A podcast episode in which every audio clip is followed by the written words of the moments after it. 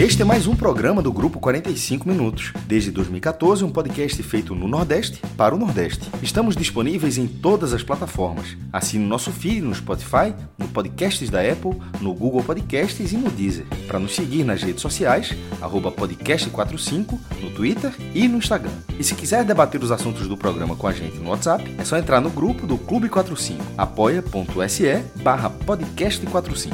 Muito obrigado pela escolha e pela confiança.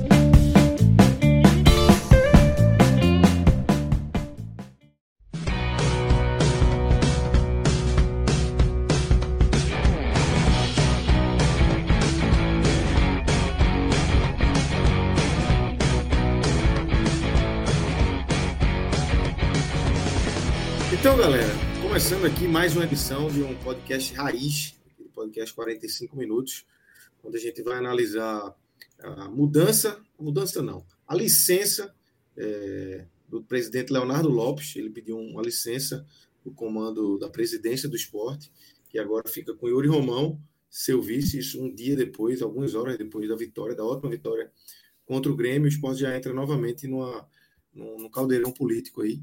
E vamos também nos debruçar sobre os cenários aí das séries A, B, C e D do Campeonato Brasileiro. Eu estou com Fred Figueroa, Tiago Minhoca e Cássio Zirpoli aqui para a gente fazer esse programa, Fred.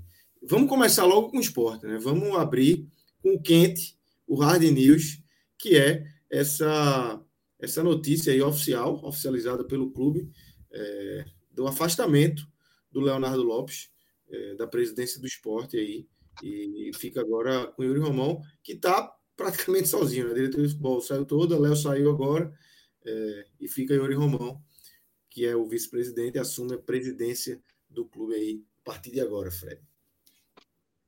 Vamos lá, Lucas. É...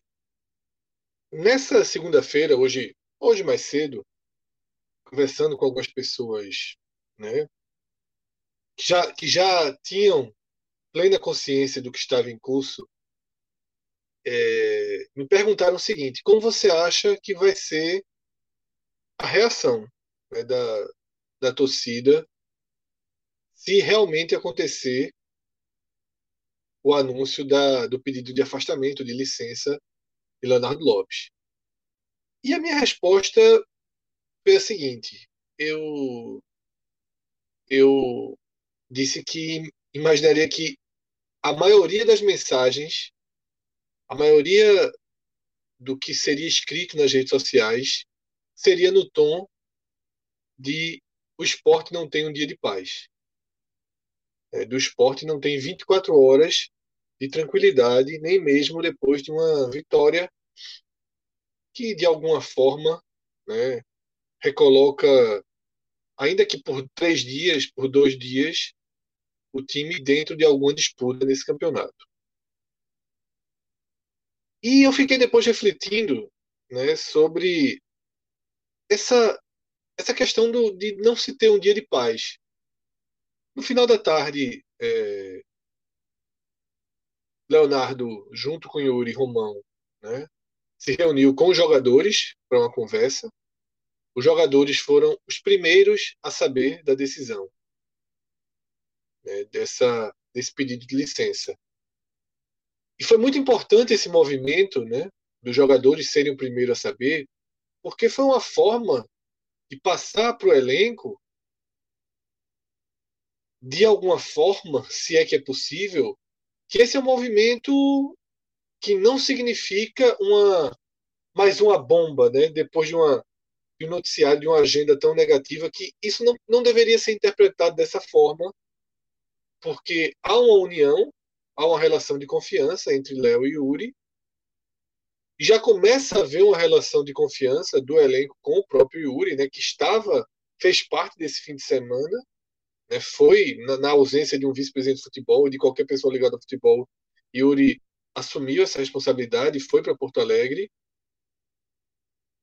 E para deixar claro para os jogadores que era algo muito particular, algo humano, né? algo que não envolvia o clube, mas que não estava deixando arestas, que não mudaria o sentido e o curso do que está do que está acontecendo na ilha. E os jogadores, inclusive, abraçaram, tá? a, a, o que foi passado, a mensagem. Inclusive, garantiram né, que absolvem de forma é, tranquila,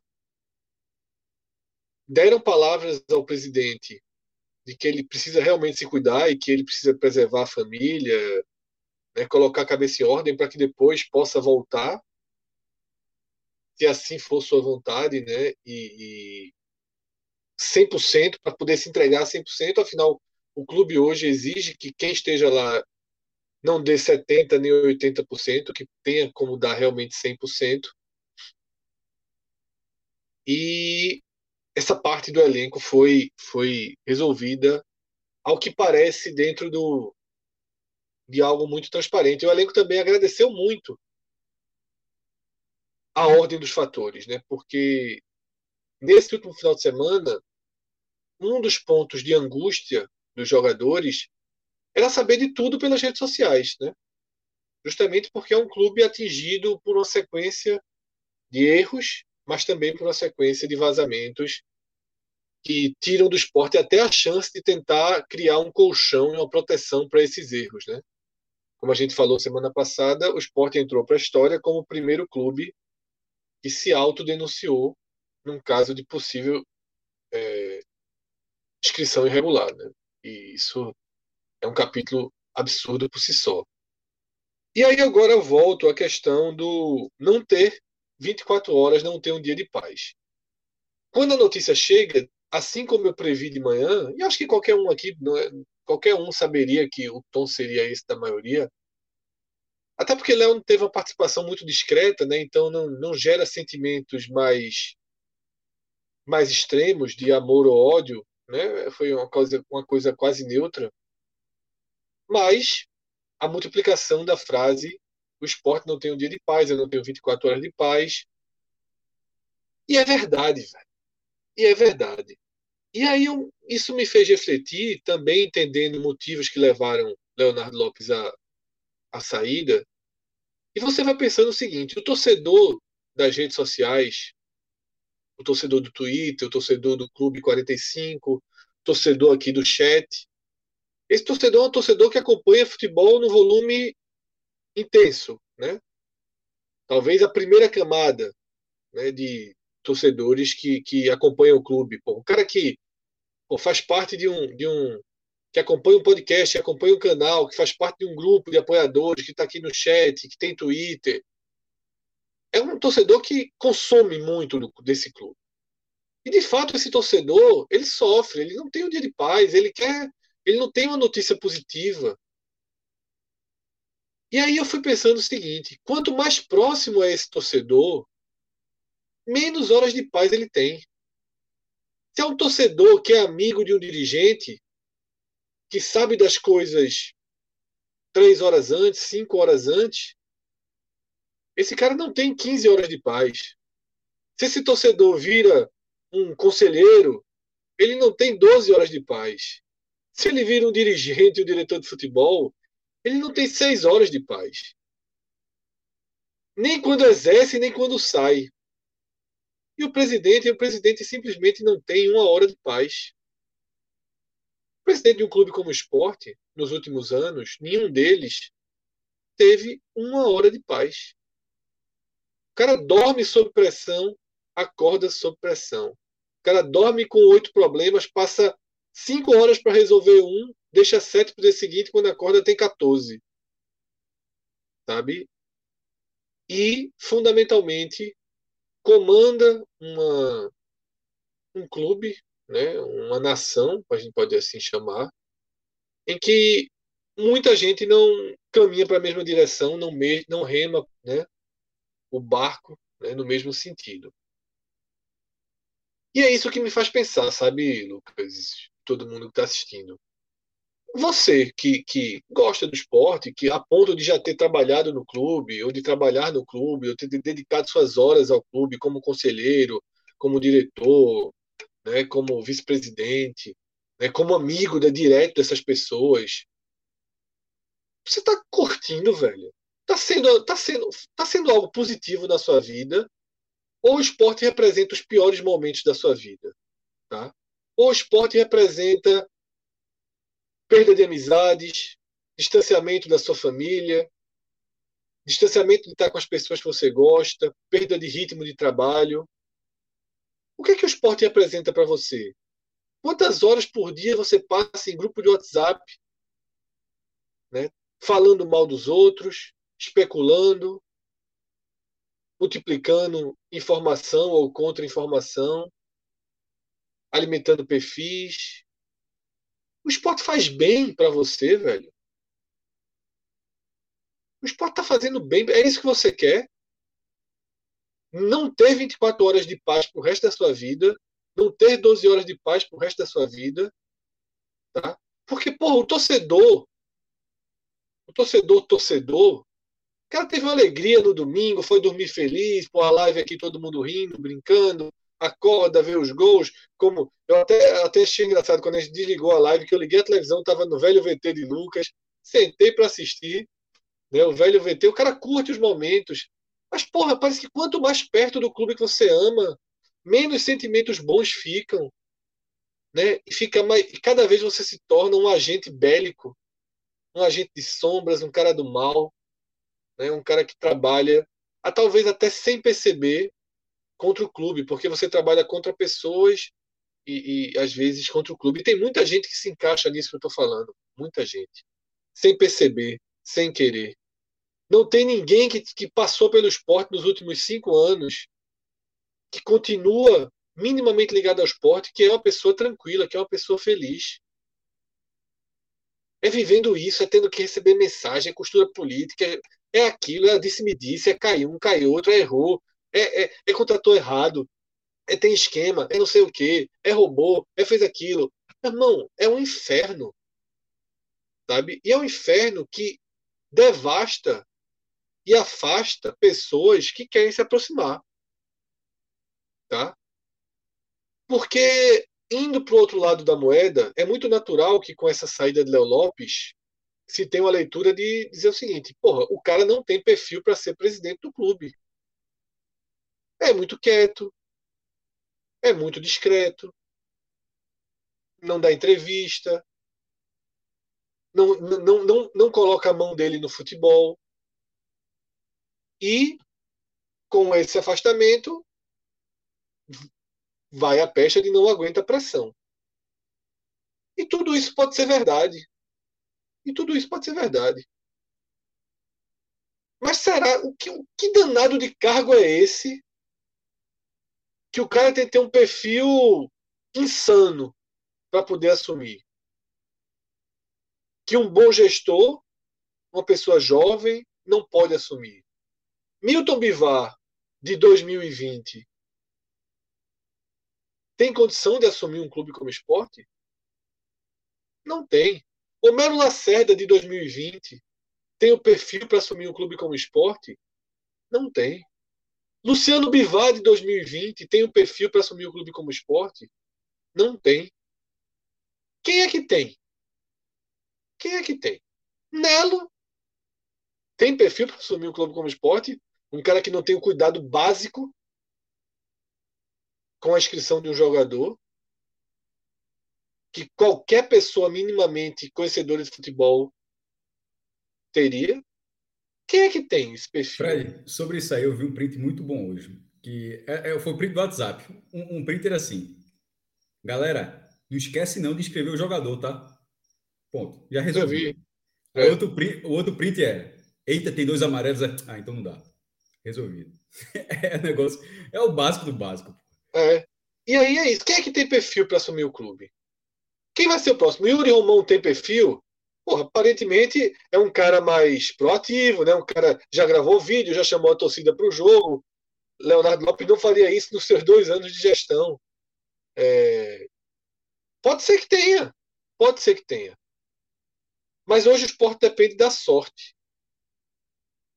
Dias melhores no esporte hoje não tem nenhum sinal para nenhum dos lados que o esporte caminha para dias melhores. Mas e, é, só para não ficar longe, Fred, é isso que você falou. A Yuri, é, assim que, que houve a oficialização, já começou uma enxurrada de tweets, é, coisas que já tinham sido faladas, mas assim, Yuri é homem forte de Martorelli, Yuri era homem forte de Arnaldo. Não era. Mas assim, aí começa, aí vai aquela bola de neve de. Já recomeçou. Perfis, o, o jogo os começa. perfis que a gente falou na semana passada, que não botam a cara, que é só o, o, escudinho ali, ninguém sabe quem fala, e começa é a cobra, é a cobra mordendo o próprio rabo todos os dias. E essa pessoa, porque Lucas é um perfil anônimo, né? É um isso, perfil anônimo. Isso. Mas por trás desse perfil anônimo tem um cara rancoroso, tem um cara amargurado, isso, tem um cara com sede de poder, tem um cara fazendo mal ao esporte. Claro. Talvez até na cabeça dele, cego por política, acha que está fazendo certo. Mas esse cara está fazendo mal ao esporte. E está fazendo mal a ele. Como eu falei, esse cara é amargurado. Esse é. cara é triste. Esse cara vê um jogo, comemora a vitória, mas fica em dúvida se a vitória pode fazer bem politicamente. Esse cara perdeu o prazer. Perdeu o amor. Virou um ranço. Um vício. E são vários, são vários. São muitos, são, são muitos. São muitos. Tem, eu vi hoje um perfil, eu vi hoje um perfil de um, um que bota a cara, inclusive, eu não vou falar o nome aqui, mas assim, um torcedor que bota a cara.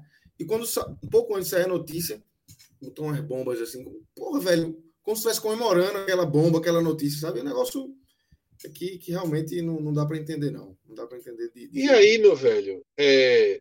esses caras vão sair do clube? Não vão. Vai surgir uma nova liderança capaz de aglutinar forças?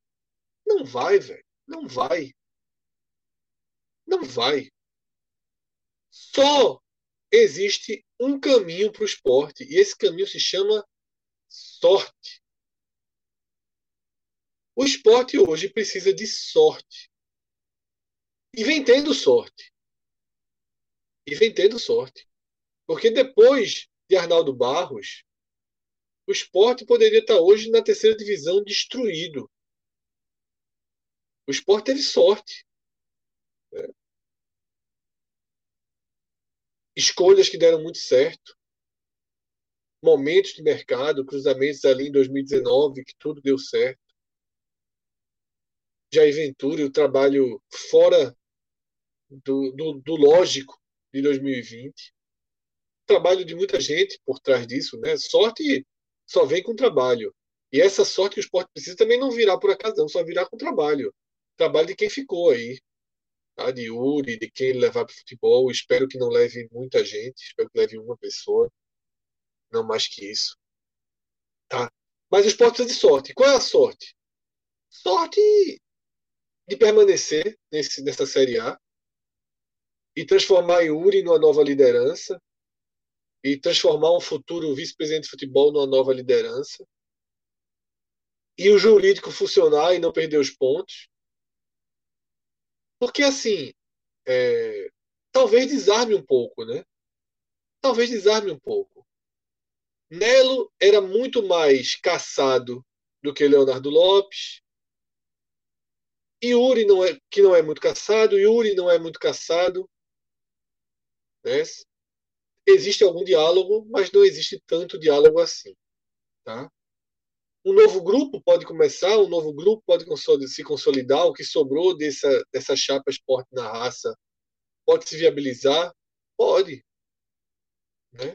E ser um meio termo entre a turma de Milton, a Sportnet, a turma que foi de Arnaldo, a turma do Conselho, né? porque existe hoje esse bloco do Conselho, que é uma espécie de um desmembramento ainda mais negativo ali do bloco de Milton. Ninguém dá um passo para trás. Se ninguém dá um passo para trás, o espaço só pode ser conquistado dando o que, com que o clube dê um passo para frente, apesar disso tudo. E o clube hoje só vai dar um passo para frente com um vento de sorte assim absurdo, tá? Porque esperar que na eleição de 2022 venha outro grupo de renovação, que seja uma renovação total, Aí vão dizer, porra, o Santa Cruz tem uma renovação, essa renovação do Santa Cruz foi destrutiva para o clube. Só que você vai analisar, teve essa renovação completa mesmo? Ou essa renovação para se viabilizar teve que fatiar o poder, transformando o clube numa torre de Babel. É, então eu realmente torço para que Uri é, escolha o caminho, já que me parece impossível o caminho de composição e pacificação dos lados que não estão hoje no clube, dentro do poder, que Léo, Leonardo Lopes, parecia tentar fazer essa costura, né, de tentar essa pacificação e não conseguiu. Então eu torcer para que o caminho escolhido por, por Yuri não seja de loteamento, né? E parece que não vai ser. Seja de deixar poucas pessoas atuando, vestiário vazio, profissionais, executivos, profissionais em todas as áreas, seriedade, né, responsabilidade, respeito aos jogadores e isolamento ao máximo possível, né, em relação a vazamento de informações, né. Cria-se um escudo, cria-se uma bolha e tenta ver se essa bolha sobrevive. Se essa bolha estourar, aí a gente vai para mais dias sem paz, menos horas, né? Porque 24 horas de paz é pedir demais. Cássio, como é que você viu aí essa segunda-feira pós-vitória? Tinha tudo para ser um dia tranquilo, de, de pautas positivas, né? E o esporte, mais uma vez, faz a curva ali. E agora o presidente pediu, pediu licenciamento aí, né? Tá fora. E Yuri Romão assume, Cássio.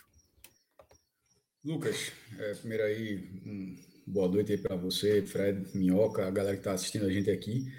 É, e sobre, sobre esse dado, eu não estava nem internet colocar no blog ainda, estava até escrevendo quando o Fred estava falando, prestando atenção, escrevendo, levantando, porque isso tudo começa na, na primeira vez que Milton pediu licença, né? O Estatuto do Esporte, eu estou falando um pouco do que eu vou escrever ainda no meu que já dando aqui. O, o Estatuto do Esporte, há bastante tempo, ele dá dois anos de mandato. Não é um padrão. O Santa Cruz, por exemplo, mudou há pouco, são três anos não sei se algum clube bota quatro anos, mas aqui no Recife mesmo, por exemplo, tem essa diferença. Mas no esporte são biênios. E isso é muito tempo assim. Eu, assim, desde que eu acompanho futebol, desde criança, nunca vi isso diferente. É, e, e, geralmente o presidente fica o biênio. Geralmente ele se elege. Alguns casos já tiveram até duas reeleições. Vandesso Lacerda foi presidente dos anos 90 em três mandatos: 91, 92, 93, 94, 95 96.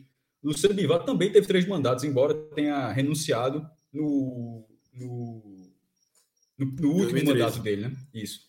2013. Não, aí já é outro momento, eu estou falando de seguidos, assim, né? mandatos seguidos. Eu estou querendo dizer que ele foi, ah, tá, ele foi, ele foi eleito, depois reeleito e reeleito de novo. Então, assim, o cara pode continuar. E nesse momento, o esporte, para dizer assim, como é a, a, cultura política do esporte, e o esporte está indo para o quinto presidente é, em menos de um ano.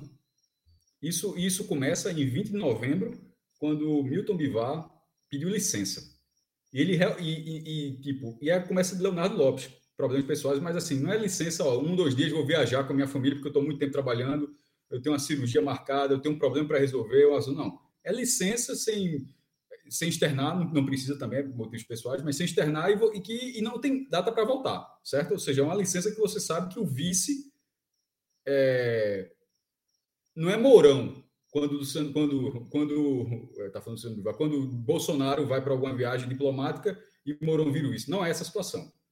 É Temer, é saindo o presidente e o, e o, o vice vira presidente. Então, no caso, é, quando Milton Bivar pediu essa licença, é, Fred fez isso mais ou menos, mas assim, o, o vice, é tipo, o vice era o vice. Milton Bivar podia, você poderia até pensar, ah, mas pra, por fora ele ligava, não interessa, tá? assim, mas o, o presente era Carlos Não, eu só estou dizendo que Temer, Temer quando é só comparação é, com o Temer, porque Temer entrou em definitivo, né? Mas é, eu entendo o que você diz, é algo, é algo para um longo prazo, que é, pode até Vera. ser todo o mandato. É. Isso, exatamente. É a Vera. É a Vera. É Vera porque no é caso ali teve a diferença que o outro saiu de, de fato. Não é, não é um tampão, é. tipo, ó, tu tá viajando. Mas é isso, a Vera, a Vera. É, Yuri é presidente do esporte hoje. Isso. E como o Carlos Frederico foi. Até porque ele durou 151 dias. Curiosamente, veja só, o que repente, eu estou falando isso porque o que você pode apontar como o que seria menos presidente foi o que passou mais tempo. Ele passou 151 dias, é, desde a licença de Milton Bivar, em 20 de novembro, porque quando Bivar foi eleito, só, só se eu tiver feito a pesquisada errada, mas Bivar não era o presidente, tá? O presidente continuava sendo Carlos Frederico. Milton Bivar ele só assume a presidência depois de eleito, quando tem a cerimônia de posse. Quando ocorre a, a eleição, isso. embora todo mundo tratou de forma ok, como reeleito, mas era a chapa sendo reeleita. Ele não era o presidente naquele momento, o presidente era Carlos Frederico. É, ou seja, foram 151 dias com, com Carlos Frederico, Bivar foi eleito presidente em abril, volta, fica 55 dias à frente do clube, sai, entra Pedro Lacerda, que era o presidente do Conselho Deliberativo, e porque o presidente e o vice renunciaram, porque Carlos Frederico e Bivar são muito juntos nessa chapa, e tipo, um saiu para outro deixar, é, um não saiu para o outro permanecer. É como se o Romão falar, fizesse agora, só, se Léo está saindo, eu estou saindo também. Foi mais ou menos o que aconteceu com o Carlos Frederico. Ele saiu porque Milton estava saindo. Pedro assume por 30 dias.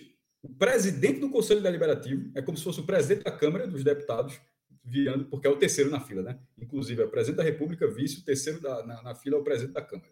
E acontece justamente o seguinte: se o presidente da Câmara também sair, tem que convocar eleições, né? É meio, é meio essa lógica. E no caso do esporte, já tinha que convocar. Ele estava interino para é, convocar eleições, embora eu acho que da Câmara faz a mesma coisa também, tem que convocar eleições durou um mês.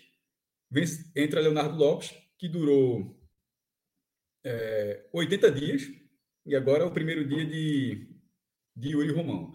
Nesse tempo todo, se você colocar de um ano para cá, foi o esporte assim, no limite, porque como é que você vai ter resultado? Estou falando isso tudo para ficar bem claro. Como é que você vai ter resultado com isso tudo? Isso não foi um curso normal. Tipo, não é um curso normal onde, ó, a cada dois meses a gente elege um presidente aqui. Não é, não é assim. O esporte está tendo cinco presidentes no período que era para ter um. E é o que eu falei, se, se tivesse eventualmente o, o, vice assumindo de forma excepcional, como prevê, ok, mas não assumindo licença de 150 dias, ou agora de forma sem nenhum prazo, como vai ser de Yuri, que, que como o Fred falou, é o presente a Vera. Não tem como dar certo. E isso já aconteceu em Pernambuco, é porque o esporte acabou de quebrar esse recorde, que, é, que, é, que é bizarro, que era do Náutico. Em 2016, 2017, o Náutico teve quatro presidentes nessa virada. Eu lembro até porque eu fiz esse post na época que achei. As mudanças começaram em 4 de abril de 2016, foi bater lá em 3 de janeiro de 2018. Né? Assim, nesse período todo, nessas mudanças, foi Marcos Freitas, Ivan Bronde, Gustavo Ventura e Ivan Pito da Rocha. O Náutico terminou com o vice do Conselho Deliberativo sendo presidente. Se alguém puxar pela memória o que é que foi o Náutico 2017, o Náutico foi rebaixado para a terceira divisão. Porque é, aquele negócio, a bola, não, é, a bola não entra por acaso, porra, tem, tem algum sentido. Como é que um, como é que um, como é que um clube tão desorganizado como era aquele, aquele Náutico, nessa, assim, desorganizado nessa questão política, com, tão acirrado assim, é muito difícil. E assim como é o esporte agora, a cada semana, é... Yuri Romão, ele era o vice, ele era o vice executivo, mas acabou assumindo a, a vice do administrativo também, é, por uma escolha da, da, da gestão. Aí pegou a gestão de futebol, ele foi para Porto Alegre para ser, de forma excepcional, comandar o futebol, volta para o Recife de executivo. Meu amigo, de julho para cá, o cara foi administrativo, executivo, vice-executivo, futebol, nem que tenha sido por um dia ou alguns dias, e agora o presidente. Como é que isso pode dar certo? Se der certo, e nesse sentido dar certo é, é, é não ser rebaixado, eu já, tô, eu já vou até diminuir até o sarrafo. É, não ser rebaixado não passando vergonha. Não, é, porque, nesse, nesse caso, já, já tô, porque é, é, é, é um perando milagre. E o ano não dá qualquer sinal diferente. Fred trouxe todo, eu estou falando um, um, lado mais externo, mais das consequências, porque Fred trouxe todo, todo, toda a causa. Isso, tudo que Fred colocou, não tem como, não, tem como isso não refletir no campo. Não só assim, é, o cara chuta a bola bate na, bate na trave, não é exatamente isso, mas os jogadores estão recebendo 70% dos salários. Estão recebendo 70% dos salários, apesar da crise, mas teve muito dinheiro que foi gasto de uma forma muito equivocada. Esse, esse, esse salário poderia estar, estar, estar, estar, feito de forma correta. Alguns, alguns, é, alguns nomes. Pô, o, esporte, o esporte nessa crise, pagando 70% dos salários dos jogadores, falta dinheiro, vai ter que pagar 600 mil reais porque um cidadão esqueceu de escrever o time. Quatro reforços no, no BID. Né? Tipo, três no campeonato e um no BID um clube que não tem dinheiro assumiu por nada 600 mil reais para ter que pagar. Então nessa, é, então, nessa situação, faltando ainda 15 rodadas para o esporte, se ele vesse Juventude, que a gente estava até na água suja, para quem está escutando aqui no podcast, era um, era um trecho antes do programa que a gente estava debatendo com o Lucas, até estava brincando sobre os momentos. eu, eu sempre falo, eu já falo alguns programas que para mim esse é o recorte definitivo do que o esporte pode fazer no campeonato. E eu estava falando isso antes do caso Pedro Henrique, tá?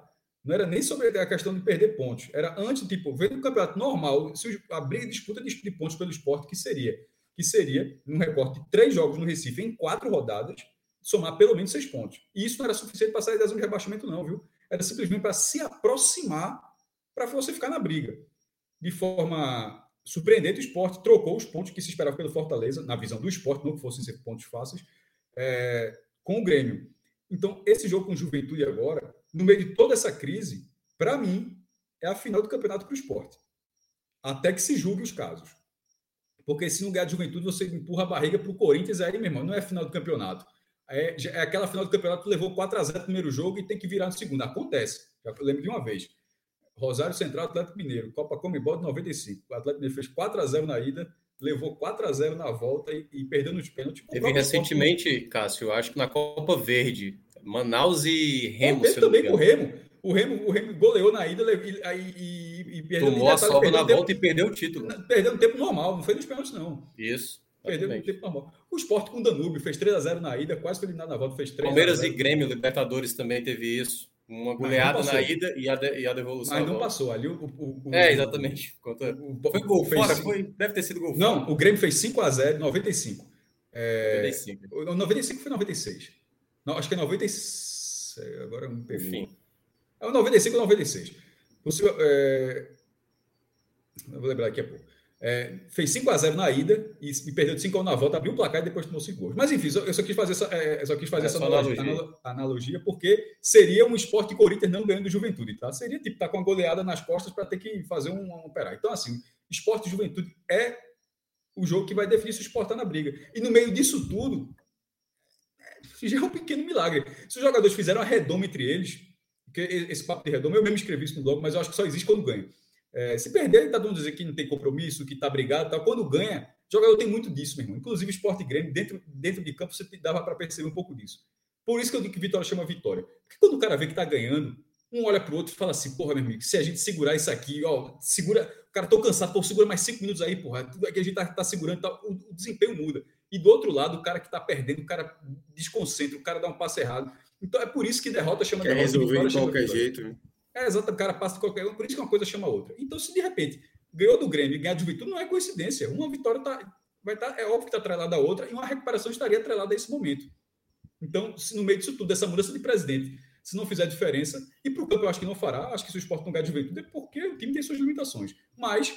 É... O esporte ganhou do, o esporte ganhou do Grêmio na, na, no turno 1 a 0 foi num momento aí né? de, de muito sem presidente. Foi num momento de caos gigantesco, muito maior do que agora, né? É um fato novo por rodada. É, é um fato novo por rodada. Agora é muito maior, pô. Não, o caos político. Não, não. O caos muito político. maior anterior. Não, peraí. Muito maior. O caos político. É porque vocês estão desconsiderando os erros da direção de futebol, né? Estão não, sim, sim. Político, político. Mas agora estou considerando apenas. Aquilo, aquilo, aquilo, aquilo é política. Porque não, não, não que erraram por, por, por, política. Mas isso já mas, tinha acontecido no jogo contra o Grêmio agora, ontem. Isso. Mas eu aquela de ontem para cá.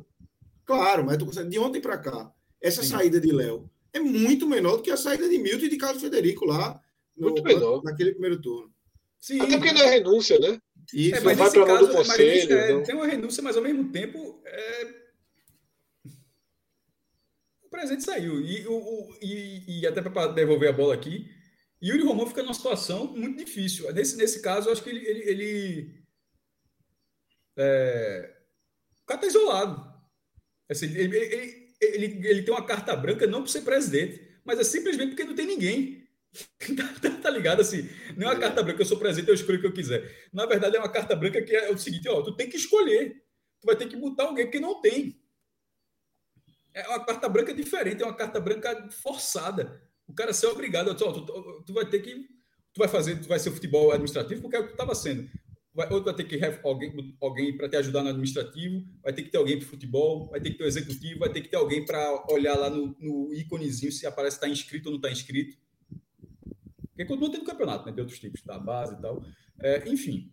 E te, é, é, um exército, na, na, no, na, no viés político, que é, o, que é, que, é, a primeira pauta, nesse momento, de fato, é o exército de um homem só. E outra, com um conselho deliberativo que é alinhado com a chapa anterior. Veja só, tá, já, já, já haveria uma dificuldade. E ainda tem outra questão que ainda lembra o Náutico também, que João cansa de falar. Diz, ó, que o Náutico foi o primeiro clube a ter até para mudança, mas é uma questão democrática. Mas por uma coisa bem circunstancial, o executivo era de uma linha e o deliberativo era outra. E no futebol não costuma ser assim. Quando você elege o executivo, geralmente você elege o executivo e o deliberativo. O próprio esporte é assim. Foi assim. Só que foi assim com Milton. E na hora que, e na hora que Milton e Carlos Frederico saíram, não significa que a eleição suplementar vai eleger um conselho suplementar, não. Vai ser só o executivo suplementar. O conselho é o mesmo. Então, nesse momento, o executivo que foi, re, que foi eleito na segunda eleição do ano, ele está trabalhando de forma paralela a um conselho que é aliado com o ex-presidente. E é o, o, que já seria difícil, e nesse momento só tem uma pessoa das cabeças da outra chapa. Então, meu irmão, Yuri Romano, nesse momento, é exército de um homem só. Eu fosse para ele assim, eu, eu tenho tempo para dar dica, dica para ninguém, nunca fui nada sobre, mas assim, eu já não gosto muito de telefone. Quem me conhece sabe. Jornalista que não gosta de telefone é estranho, mas eu não gosto, não. É... Irmão, fale com o menor número de pessoas, o menor número possível de pessoas sobre o esporte. Se quiser ligar ligado, você bora falar de praia, bora falar de cinema, de música, sobre o esporte, meu irmão. Escolha a dedo quem você vai falar. Porque, querendo ou não, você vai filtrar as informações e, no mínimo, você vai controlar as informações. E está muito claro que, dentro do esporte, a política, é, a informação é o maior valor que quem faz política. Você só faz política a partir de informação. Um, lá dentro, um cara que não tem informação nenhum, o cara negocia o quê? Negociar no viés político. Nada, pô. O cara não tem. Tipo, o cara nunca tem informação. Politicamente é nada. Então, na política, informação tem peso. Então, se, se, o, se o presidente do esporte, nesse momento, é a única pessoa na prática da chapa, cabe a ele se esforçar ao máximo, sei que é difícil, mas se esforçar ao máximo para filtrar pontos decisivos do clube. Tipo, não é, não é tipo, a coisa mais banal, não, mas é algumas decisões mais fortes que a, que a gente tem visto de todas as formas, onde elas são, elas são vazadas e já são é, abordadas pelo viés que você quiser antes de qualquer sinalização do clube. Ela já, ela já chega para o público com a linha clara sobre o que significa, e isso é muito difícil. Não, é isso é, mesmo, Cássio. É, é, só para pontuar, Lucas, é, duas coisas que eu acho que são importantes pontuar do que Cássio falou, sobre o alinhamento do, do conselho né, com a chapa anterior. Em parte, tá? Em parte. É muito alinhado com um pedaço da chapa anterior que já não, já não há, já não está, já não, já não é mais controlável por Milton desde que Milton era presidente, tá? Então, é aquilo que eu falei, né? As lideranças distantes e os cães de rinha aí no latindo e mordendo no dia a dia. Então, é, é um alinhamento com um, um, pedaço desnecessário, inclusive, que Milton trouxe para dentro do esporte. E o exército de homem só de Yuri Romão deve, espero, concordo 100% com o Cássio, até falei também, por mim ele coloca um executivo, um, um vice de futebol e olhe, olhe, se ele quisesse bancar só um executivo, eu preferia. Se ele dissesse assim, ó, vai ter vice de futebol não, é só executivo e eu vou tratar, eu preferia. Mas concordo que a linha é do maior fechamento ficou, possível. Acho que ficou mais difícil isso agora, né, Fred? Se é, ficou mais difícil. Talvez fosse é, um caminho mais. mais eles se dividiam ali, mas assim, ele sozinho é, e aí eu quero é, e aí eu deixo claro também, Cássio, que a tendência é que ele não abra para nenhum dos lados, tá? Enquanto o Léo caminhava para tentar essa pacificação, de alguma forma compor lado de cá com lado de cá, tentar pelo menos fechar com um dos lados, ampliar o diálogo. O caminho agora é o de olhar para dentro, tá? Acho muito difícil que venha uma composição, né, que venha alguém que estava com Milton, alguém mais ligado à era Arnaldo lá atrás, do B, enfim. E detalhe, tá? Detalhe, no cenário posto, pós afastamento de Léo, eu acho que é o melhor caminho mesmo. Eu acho que é um pouco do do país, né? Da situação política do país deixa quem quem quem não vai gerar sabe ódio de um dos lados né? Tenta em um meio termo. Eu acho que é um pouco do que do que se precisa buscar. Mas como o Cássio falou como eu falei é, é a sorte que vai É o futebol, é a sorte, essa, esse, essa sequência de jogos que o esporte tem aí nos próximos dias, que vai ser muito, muito, muito determinante, até mesmo né, para longevidade. O jogo dessa... de juventude pesa. Porque Vitória, muito. porque, no, porque por mais que tenha gente escrota, e tem, assim, não dá para passar, ah, não sei só, tem, tem, tem gente que é escrota de fato, mas até os escrotos, no fundo, os caras os cara, os cara são esporte. São. Em algum momento, em algum, em algum momento ganhando, porque é aquela coisa, quando você vai, quando é perde, ganha, perde, ganha, mas quando ganha uma coisinha, o cara até a forma de acompanhar muda um pouco. Tipo, se quer juventude, no, no fundo o cara, porra, vai quiscar. O cara, o cara pensa cinco minutinhos, o cara faz umas contas Até o cabeça. tom, Cássio, é, o tom da saída de, do presidente é diferente com a vitória de ontem. Por mais que fosse decidido desde a sexta-feira, tá? É, caso definido na sexta-feira, já com o presidente do conselho é, informado e tudo, mas é diferente, né? A repercussão é diferente. Então é isso, vai pesar muito, viu? Juventude, Corinthians, Cuiabá e Santos. Essa sequência aí vai, vai pesar demais dentro do Campeonato Brasileiro, mas também politicamente no clube. Antes de Minhoca começar a falar aí, tem um superchat. É, Cauã, de sempre, tá por aqui. Fred, veja o superchat do homem aí. O homem investiu, viu? Investiu e disse: a campanha, para começar a campanha de Fred para presidente do esporte. Cauã, meu amigo, veja só. Tá precisando de um começou a falar aí de. Quero, o bem desse rapaz. Quero esse Rojão. Que é o Rojão. Meu amigo, veja só, Cauã. É... Sabe aquilo que eu estava falando de 24 horas de paz? Eu, eu, sabe, antes do caos aí de regularização de jogadores, esse, toda, toda essa merda que cobriu aí na semana passada, eu estava trabalhando para ter 48 horas de paz, sabe? Para me distanciar mesmo. Me distanciar mesmo. Eu não vi Atlético Mineiro Esporte, é muito raro eu não parar tudo que eu estou fazendo para assistir um jogo. Porque, assim, eu acho que às vezes é preciso tirar peso das coisas da vida, sabe? E se tá mal, se tá fazendo mal, se distancia. E hoje é muito assustador, meu amigo. É muito assustador, sabe? Ô, Fred. É, você, lembrei... você, não ter, você não ter vida, você, você tem um cara, como eu falei, como a gente fala aqui, como o Léo, 80 dias, que na verdade para ele foi muito mais de 80 dias, né? O cara está nesse é. processo desde a briga lá do adiamento da primeira eleição. É um consumo de 20 horas por dia de esporte. Mas é muito triste que esse perfil dure pouco. Né? É muito triste que esse perfil dure pouco. Mas é isso. Fala, é, meu. Eu ia lembrar quando você colocou no Twitter que quando deu pane aí no, no WhatsApp, você tirou um cochilo, achando que quando acordasse ia estar tudo tranquilo e aí quando acordou o caos ainda estava, né? Então, você imagina aí é. Ligado diretamente a um clube de futebol com a situação do esporte que está passando. É muita coisa, é muita coisa que você não consegue, você não consegue, você tem que estar tá totalmente inserido e é, é, é muito puxado, eu diria, para quem quer que seja, para assumir a, a situação do esporte nesse exato momento. Minhoca, parecido com hoje, tá? No, no da segunda, da domingo para segunda, ou foi da segunda para terça, naquele caso que estourou Pedro Henrique, né? Sim. Eu Ali. já vi aqueles outros problemas, né? E aí eu acordei cedo, já estava trazido de volta para o olho do furacão das notícias do esporte, pouco, pouco, pouco antes das sete da manhã, sabe? É... Soube da história de Pedro Henrique, né? da li a carta de renúncia, né? li a carta de renúncia que, que viria sair da direção do futebol. Achei, já até contei aqui, né? Achei uhum. absurdo ter naquela carta a confissão.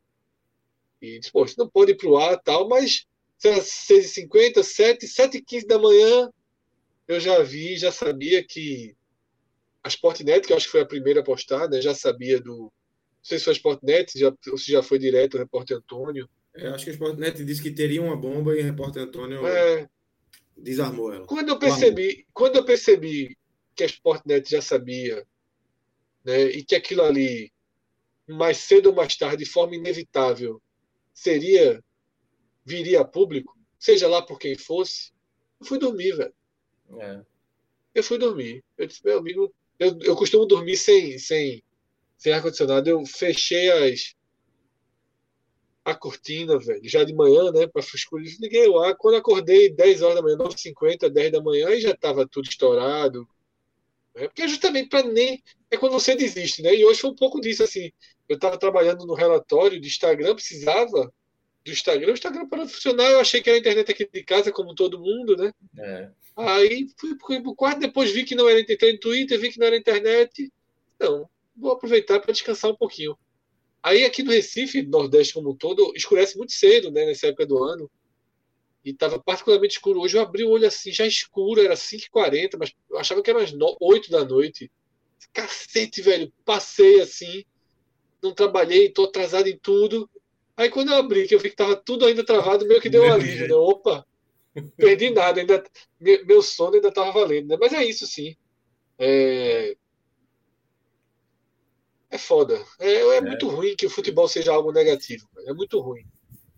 É, sabe, eu acho que se todo mundo que tem. É porque o futebol cearense hoje vive dias de ouro, né? E aí não conta.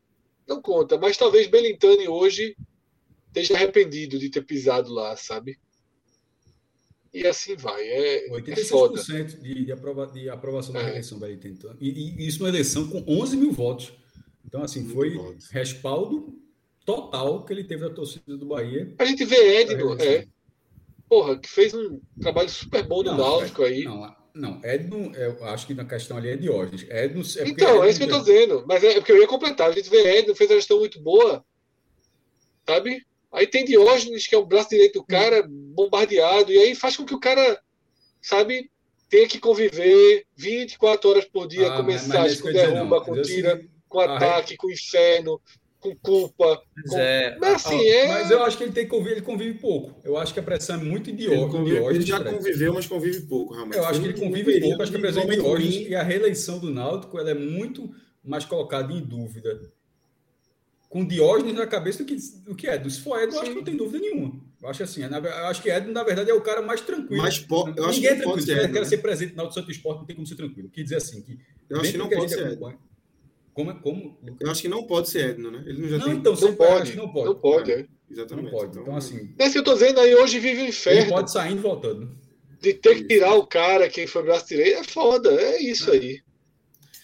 É isso. É... Minhoca, para você se inserir aqui no, no, nosso assunto, vamos começar a análise aí da, da Série A, falar um pouco da Série A, é, com, com esse viés aí que, que a gente já tocou, que é o do esporte, né? Que conseguiu conquistar esses três pontos aí é, do esporte, e obviamente a gente vai é, abraçando essa briga aí contra o rebaixamento, esses clubes que estão tão ao redor aí do esporte, na frente do esporte, principalmente na frente, né? Porque atrás é só o Chapecoense, que realmente já não, não tem mais muita análise, mas como é que você Por viu? enquanto, dizem. Por enquanto, dizem. É.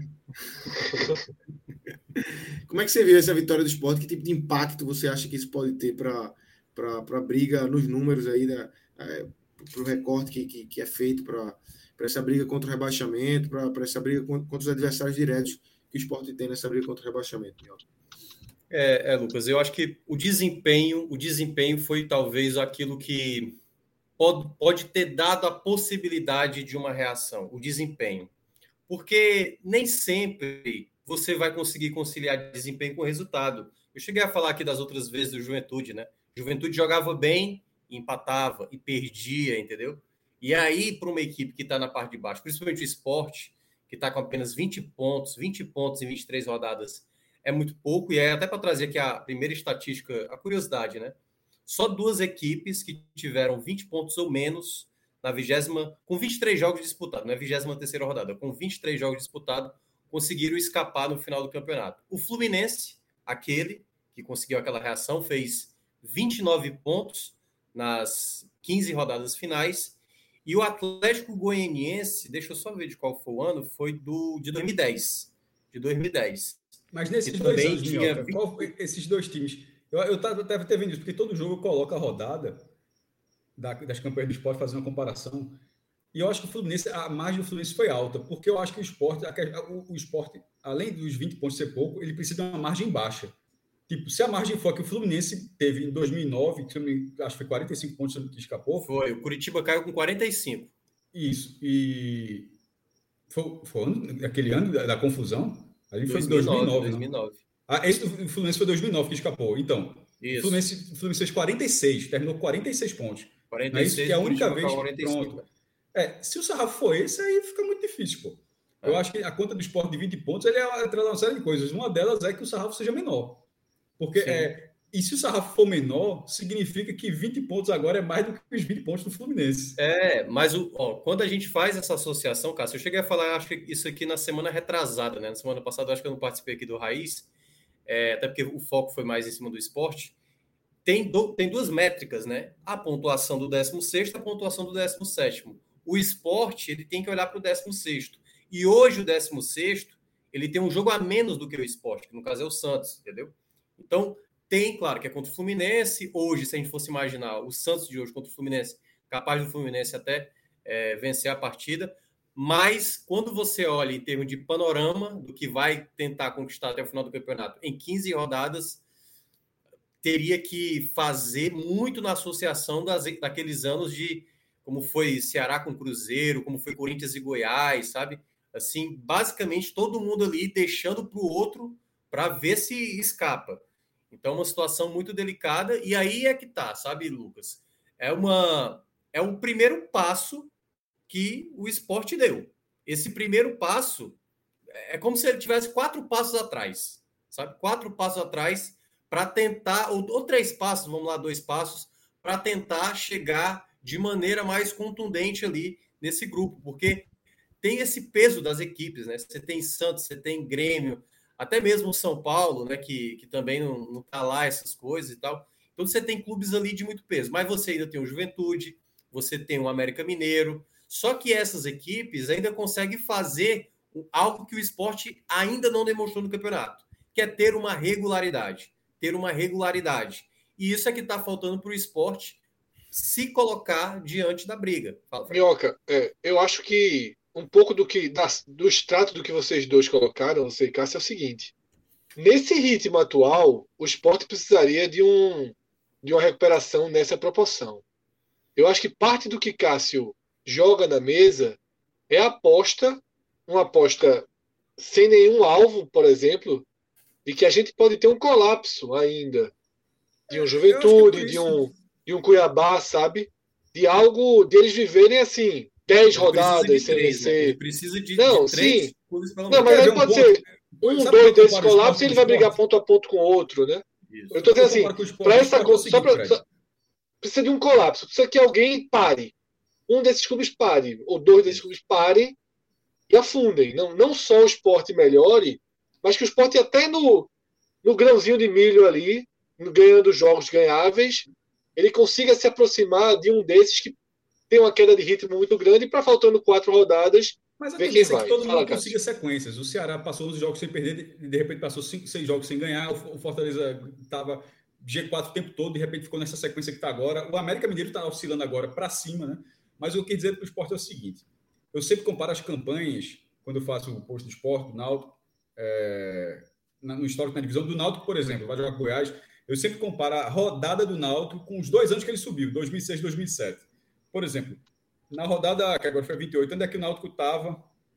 Na 28 em 2011 e em 2006 estava no G4, uns dois anos, e agora já não está mais. E o esporte eu comparo com os sete anos onde ele escapou. Eu não, eu não comparo com o ano que caiu. E só se for rebaixado, para não ser a pior campanha da história. Comparo com os anos que ele ficou. A pior campanha que o esporte ficou foi a de 2020, que foi, e, e agora já atualizando o dado para a próxima rodada, a 24 foi de 25 pontos. Se o esporte ganhar, por isso eu trato como fé, se o esporte ganhar de juventude, ele vai chegar a 23. Encostaria, ficaria abaixo. Mas veja só, esses 25 pontos, eles estão antes do jogo do Grêmio. Ou seja, o de 2000, essa diferença chegou a ser 25 a 17. Tipo, quando o Sport perdeu era 25 a 17. Aí o Sport foi jogar com o Grêmio, ele somou três pontos e a campanha de 2020 não somou. Ele vai jogar com o Juventude agora, tentar três pontos. A de 2020 também não somou. Então, o que era 20, 25 a 17 estava morto. Ou seja, a pior campanha da história está oito pontos atrás. Então, se ele ganha de juventude, ele fica a dois pontos. E o que são dois pontos da campanha? É lembrar que ano passado, por isso que eu estou falando, né, ele, ele, tem que tentar retomar o eixo, porque se, eu, eu, sempre comparo as campanhas de permanência, para pegar o Fluminense, para pegar alguns exemplos, mas pegando o próprio exemplo também. A minha lógica é a seguinte: se ele ficar dois pontos atrás de 2020, certo?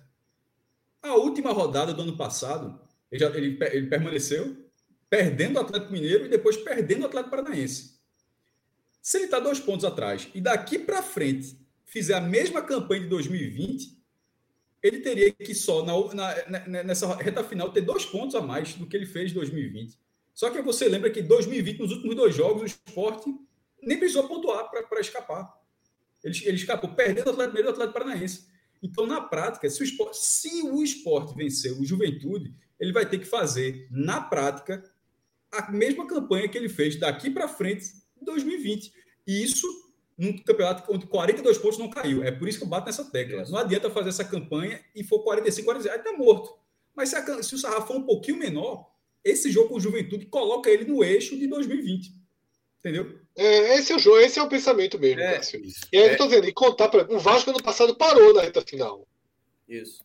Não, é, então precisa de elementos assim. O Vasco perdeu para quem em casa? Botafogo, não, Botafogo não. Teve uma derrota em casa que não era, deveria nem ter perdido, acho que foi Goiás. Foi Goiás, Goiás. Goiás. O Goiás ainda nem estava reagindo. Eu acho que foi o início da reação do Goiás, na verdade. Foi, essa vitória Goiás. Daquela reação que acabou, a gente estava até discutindo aí, Fred, é. antes de a gente começar aqui. Goiás, é, talvez fosse a Chapecoense, né, Minhoca? Desse, é, no começo do campeonato ali, não com, com a Chapecoense é, não tão baixo pontos, mas, Chape, né? mas era o lanterna ali, sem muita reação. Isso. Esboçou uma reação que eu acho que começou nessa, talvez nesse jogo, um jogo depois desse, desse jogo contra o Vasco, mas que não, não, deu, não deu certo, né? não conseguiu ter a força para virar. Mas aí a gente, dentro da zona é, de rebaixamento, a gente ainda tem o Grêmio, com, com seus 22 pontos, é, que não consegue destravar no campeonato. E tem o Bahia numa situação é, preocupante também, né? Tem um jogo a menos, mas e tem um jogo amanhã, né? Na, na terça-feira. Jogo importantíssimo aí para as proteções do Bahia. E um jogo complicado, né, Fred? Um jogo fora de casa, é, contra um Corinthians que está cada vez mais aí com, com suas estrelas é, se encaixando. É um jogo bem complicado para o Bahia aí para essa sequência, né? O Bahia é personagem, Lucas. O Bahia é personagem, tá? E eu vi até torcedores do Bahia, né, em dúvida ontem sobre o melhor resultado né, que seria entre esporte e Grêmio. Uma parte teve a leitura de que aconteceu o melhor resultado. É óbvio que o empate é sempre melhor, mas se tivesse um vencedor, era melhor que fosse o esporte. É, mas muito pela confiança de que o esporte perde 17 pontos. Né? E outros, para não correr o risco de ter a sua permanência no, definida no tribunal, porque veja só, é incômodo para o esporte mas não dá para ninguém se garantir 100% também, né? Não dá para um clube ser 17 e torcer pelo tribunal, né? É, é, é, é, muito é muito risco, é um julgamento aberto, né? Um julgamento com, pelo menos para nós leigos, com duas leituras é, equivalentes, eu diria até, né? Eu não acharia um absurdo se o esporte perdesse os pontos e não acharia um absurdo se o esporte não perdesse os pontos. Mas, repito. A primeira decisão pode ser revertida, seja ela qual for. Isso, é, no pleno. Então, Isso assim. Para ir e... pro cais é um minuto, viu? Total, e assim, vai, vai para onde for. Isso aí vai longe, isso vai longe. É, isso vai longe. Não, quando vocês estavam falando, né, que comparando ali com aquela prova de Mônaco, da Ligier, de quatro coisas, é mais fácil ir para 30 carros do que para quatro. Mas é, é, mas é sério, falando sério, assim, é muito incômodo. Então eu entendo o torcedor do Bahia que achou que o resultado foi ruim, a vitória do esporte. Porque, pô, ninguém quer contar com justiça. Ninguém quer contar. Nenhum torcedor de nenhum clube torce para que seu time fique numa decisão de tapetão.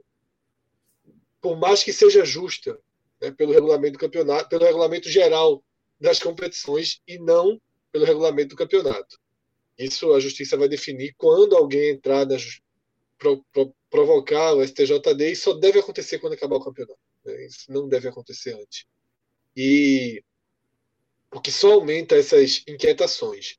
Mas essa divisão da torcida do Bahia deixa claro que, que o quão o quão o Bahia já está com os dois pés na, na no drama, não é na zona de rebaixamento, é no drama do rebaixamento de novo, tá?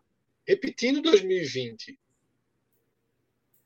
E incomoda muito um pouco do que a gente tratou antes, né? Que Minhoca trouxe isso. Você não tem no Juventude, no América, no Cuiabá, os personagens na qual foram havia um roteiro pronto para eles. Nenhum resolveu vestir esse personagem. Não são Minardes. Muito pelo contrário. Né? São até, em alguns momentos, times interessantes. Todos esses três times tiveram recortes de times interessantes no campeonato. O atual é o do América. Né? Muito bem conduzido por Mancini, que é um treinador de duas faces, né? E que muitas vezes prevalece a face negativa, mas é um cara que quando deixa trabalhar ele costuma dar algum resultado. Então, Lucas, o jogo do Bahia amanhã é, é aquele jogo de, de sabe, é aquela última chance de não mergulhar nessa situação de caos, né? Onde é mais difícil qualquer ponto. O Bahia precisa desse jogo de amanhã para ficar mais próximo de um Ceará mais próximo de um Cuiabá do que de um esporte que é um pré-rebaixado. Tá? Uma derrota do Bahia combinada com uma vitória do esporte, por exemplo, deixa os dois times empatados em pontos. E ainda que o Bahia tenha um jogo a menos, o duelo entre os dois é no Recife. Tá? Ao mesmo tempo que uma vitória do Juventude também castiga o Bahia de outra forma, porque distancia o Juventude então, Nesse então, assim, jogo Bahia, aí, no, é, é, com empate e pronto. O Bahia joga um o dia antes, e é até simbólico isso, o Bahia joga um dia antes para medir o quão afundado ele está nessa luta contra o rebaixamento, né? Não só dentro da zona de rebaixamento, mas na luta contra o rebaixamento. E nesse programa a gente vai entrar no Bet Nacional, né? Pode até fazer agora, se se Danilo já, já quiser jogar na tela, né? Porque é um jogo que faz parte do. do é uma boa, é uma boa. A gente pode até é. medir a odd aí para ver esse, a, isso e entrar nisso. Esse, esse jogo, esse jogo ele tem ainda um componente que é o seguinte: o Bahia ele, ele vem de resultados ruins como visitante, né? É, até porque também a, a, última vitória de fato foi a, do Fortaleza e antes disso era aquela sequência muito negativa. E o Corinthians, ele tem tropeçado demais em casa. Ele tem um bom time, ele fez um investimento alto, trazendo novos jogadores, mas já tem um tempo. O Cássio já falou aqui algumas vezes, né, dessa possibilidade do crescimento do Corinthians, mas tá ali, tipo, no último final de semana, né, conseguiu ali uma, um grande resultado de sair de um 0-2 aos 44 do segundo tempo, sei lá, 40 do segundo tempo, e ainda conseguiu um empate. Então, esse jogo para o Bahia tem que ser uma resposta, porque vamos até pegar aqui outros exemplos. O Cuiabá, por exemplo, venceu o Palmeiras fora de casa, jogando muito bem lá no Aliança. E o Juventude jogou também no agora nesse final de semana e jogou melhor do que o Palmeiras também, também, sabe? Então, assim, tem horas que portas se abrem, entendeu? E aí você precisa aproveitar. O Bahia amanhã vai enfrentar uma equipe que não tem um bom desempenho como mandante pode ser uma porta, uma porta que se abra para o Bahia tentar aproveitar. E aí vai depender de como ele vai desempenhar em campo. Então, Fred, tá aí, tá aberto. Beto Nacional, é, já direto no Corinthians e Bahia aí. É, uma odd bem alta para o Bahia. Obviamente, jogo no, na Arena. Isso. Na Arena Corinthians, né? O Corinthians é, como favorito para esse jogo. O que é que você nos diz aí? O que é que você apronta? É, o que eu ia dizer é justamente o seguinte, que eu até falei para entrar no Bet Nacional, é que é um jogo que não existe razão para acreditar no Bahia, mas, por outro lado, não temos muitas razões para acreditar que o Corinthians entra, se impõe e prevalece, né? Então, apostas envolvendo aí empate, né?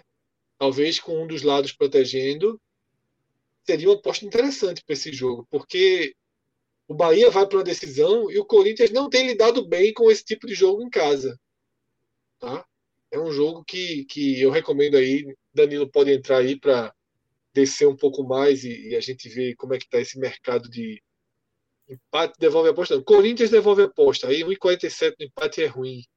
Bahia devolve aposta. Vamos ver o empate ali. 2,76 já é bom. Tá entendendo? Então a pessoa pode ir por aí. Né? É um jogo, mas o que eu queria trazer não era nem para a gente fazer aposta, que eu particularmente prefiro não apostar nesse, não, nesse jogo. É para mostrar, é para mostrar que assim, a partir das odds fica claro o favoritismo do Corinthians. Sim, sim. Tá? Que para mim está até maior do que eu imaginava. Eu imaginava que ia estar em 1,80. Tá? Não vejo tantos motivos para essa confiança no Corinthians, não. Então, para quem quer uma aposta. Eu acho que é mais uma aposta... desconfiança no Bahia do que uma confiança no Isso. Corinthians. É aquilo que eu falei. Não existe nenhum motivo para acreditar que o Bahia vai vencer. E existem poucos para acreditar que o Corinthians vai ganhar. Algo parecido com o Grêmio Esporte. Né? Eu, eu, eu acho Só que, que estão botando pouca ficha no Corinthians. pagava 9 para 1. Infelizmente, eu acho aí que a parada do Bahia é mais dura do que vocês estão falando. Não, é dura, é porque o Corinthians não está se impondo nesses é jogos. Eu, né? eu, eu frisei, é mais dura do que vocês estão falando. Tem um jogo que vem, Minhoca comenta muito, né? Corinthians e Juventude. vem com a reação pesada. Depois o Juventude teve Palmeiras, pô. Teve o Derby, teve o Bragantino, teve uma, uma, boa reação, onde ele jogou bem. Não, o Corinthians não fez uma partida ruim naquele jogo contra o Bragantino. Ele simplesmente levou dois gols do Bragantino, continuou lá, mas não, não jogou mal. É, não, foi, não foi mal naquela partida.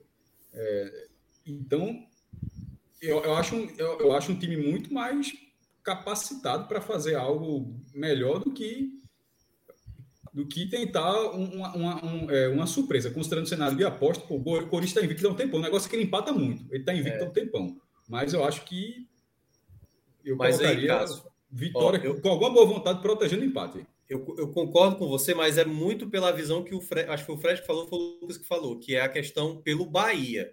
O Bahia é mais frágil hoje do que Juventude, do que América Mineiro, que apresenta um futebol mais regular. O Bahia até agora não mostrou essa regularidade. Então, um time como o Corinthians, olhar para um Bahia que vem de uma maneira desorganizada em alguns jogos, é um bom momento para o Corinthians voltar a vencer em casa, entendeu? Então, acho que é nesse ponto eu falo mais pelo Bahia do que propriamente pelo Corinthians, que de fato está jogando muito bem, mas nem sempre está conseguindo vencer. Mas acho que tem uma chance maior por conta do Bahia. É, ô, Lucas, é, Alex Lucena aqui no chat, ele fala isso, né? O Bahia com seis pontos nos últimos 16 jogos. É... Rendimento pior que o da Chapecoense, né? É muito baixo, muito baixo mesmo. E assim, como pesa né, o, o adiamento desse jogo com o Ceará, né? Podia dar um respiro, uma confiança, aí o Bahia agora vai para Corinthians fora, Atlético, Para... É, Atlético Paranaense fora e Palmeiras em casa. Vê a situação que o Bahia está nesse recorte do campeonato, né? foi escolha do Bahia, né? Foi escolha do Bahia, é isso que eu ia dizer. Foi escolha do Bahia, obviamente isso foi pesado. Assim, o Palme... se não me engano foi o Palmeiras, né, que poderia ter adiado o jogo. Ele e o Red Bull, ele e o Red Bull poderiam isso. ter adiado e preferiram isso. manter, né? O jogo. Preferiram manter porque estava com todos os jogadores, acabou que o Palmeiras não venceu o Juventude, mas assim, talvez é, valesse a pena o Bahia abrir mão e, receber a torcida um pouco mais na frente, justamente por conta dessa sequência, olhando um pouco mais na frente. Né? Essas é. bombas que, que vão, vão estourar na frente do Bahia agora. Vamos, vamos dar sequência aqui e na transição da Série A para a Série B a gente volta com o Beto Nacional, que aí a gente Isso. pode abrir ali a nossa, o cardápio de jogos e ver o que, é que a gente vai. Vê se a gente, vê se a gente coloca um animalzinho, né? Solta, amigo, solta um bichinho, né? Tem que fazer esse saldo crescer de novo. Tá, caiu um pouquinho. Deu uma quedinha, deu uma quedinha. É. Eu olhei ali, eu olhei pro canto. Enquanto a turma falava de Corinthians e Bahia, eu dei uma olhadinha pro canto da tela, mas pelo menos estancou a sangria, viu? Pelo é. menos estancou a sangria. Eu cheguei a ver 1.600 alguma coisa, já voltou para 1.700 ali. Mas vamos dar os tiros é. certos para ir para. Quanto foi hoje? Eu nem vi quanto é que foi Remo e. e... Zero, zero. Rodrigo, então. Rodrigo Rodrigo estava falando e apostando em empate nesse jogo. Foi. Mas Rodrigo é o único book que esquece a nossa conta, ele só vai na dele no Bet Nacional. ele pega essa porra, que, tudo que ele faz ali é na dele, esse saldo é, é dele, inclusive. não, ele mandou para mim sobre o jogo, eu disse: não, esse jogo é difícil tal. Mas ele disse: eu vou no empate, não sei se ele foi. Rodrigo Vulgo Fernando Cozier. Isso, é, isso Fernando, Fernando É ele. Então, galera, dando, dando sequência aqui, a gente já fala, vocês falaram aí também, né, de Cuiabá, América e Juventude, que estavam no pacote inicial, que a gente sempre colocou, né? A gente falava que era, eram Sim. cinco times por quatro para quatro vagas, né? Eram eles três, Chapecoense e Esporte, e hoje embolou geral. É, Cuiabá, por exemplo, está na frente do Ceará. Dois jogos a mais, é verdade. Mas está na frente do Ceará, tem 29 pontos, Ceará 28, Minhoca. É... Cuiabá, para você, tá nessa briga ainda, descolou. E o Ceará, onde é que está para você nessa briga nesse momento da, da Série A? Não, ambos, ambos estão ainda, porque ainda não tem uma margem é, de muita confiança, né? Se a gente for comparar com dois clubes do, Z, do Z4, comparado a Esporte, comparado a Chape, eles estão com uma margem de segurança. Agora, imaginando que você tem um Grêmio ali, e é um Grêmio, é, e aí, assim, eu vou falar sobre o Ceará e, e sobre o Cuiabá, mas esse Grêmio é, caramba, cara, é uma grande interrogação. É difícil a gente. A gente passou por isso com o Cruzeiro, né? Só que o Cruzeiro era mais. Chegou no ponto que a gente percebeu, cara, isso tá com cara Mas que vai, agora, vai, vai. Eu disse que esse Grêmio, eu, eu falei, já viu uns seis jogos do Grêmio. É. Tirando, não, não joga bem, não, velho. É, e aí, aí é que tá, porque aquele Cruzeiro tinha muita coisa, sabe, externa, que aí as sabe, é, aí tinha ali o áudio do Thiago Neves vazando, tinha muito problema a ponto de chegar naquela situação, né? É, e o Ceará ainda fez um esforço grande de quase cair, né? É, mas o Grêmio, ele, ele perdeu, o Borra vai é, lesionado, parece que vai passar um mês de fora, né? Aí começa a aparecer E um mês com jogo quarto e domingo, né? É, é diferente de um é, mês. Esse que é o mês de outubro, né? Esse mês. Quatro semanas, oito jogos, pô. O Grêmio, principalmente, porque o Grêmio tem os jogos atrasados ainda a, a disputar, né? Então, eu vejo o Grêmio, assim, com uma, uma interrogação, assim, eu não vou achar absurdo já rebaixamento e eu já não coloco mais com tanta certeza essa permanência. Porque, não, é sério, assim, vamos tirar até o contexto do esporte, que o, o Grêmio não fez nenhum ponto em cima do esporte. Nenhum ponto em cima do esporte. Essa derrota para eles, eu até coloquei no Twitter, é pesada, é muito pesada. Então, o sentimento lá, eu não sei se uma nova mudança, como vão fazer para uma nova mudança, e isso, né, o Grêmio, é um efeito que causa mais segurança ou menos segurança para essas equipes que estão nesse outro patamar. Porque tendo juventude ali entre eles, né, eu acho que ainda há uma, uma certa segurança. Há uma certa segurança, mas não dá garantia nenhuma, até porque o Ceará vai ter uma sequência pesada agora, recebe o Internacional e joga fora contra o Atlético Mineiro. Então, a sequência do Ceará ela é complicada, né? Teria o jogo contra o, contra o Bahia fora de casa para tentar manter uma sequência de resultados positivos. Não teve esse jogo e aí já vai para dois jogos complicados contra a Inter e contra o Atlético Mineiro. O Ceará é bom lembrar, ele vai ter o mês de outubro, a partir de agora, porque não jogou no final de semana, jogos meio e final de semana. Porque tanto o jogo do Bahia como o jogo contra o Palmeiras, 19 rodada, foram alocados para dia 20 do Palmeiras e 27 no caso do Bahia. Então o Ceará vai agora para a maratona de jogos completa. Algo como, por exemplo, o esporte não vai ter, né? O esporte, dia 20 e 27, vai ter é, o meio de semana livre, porque é Copa do Brasil. E o Cuiabá, eu tenho, eu tenho.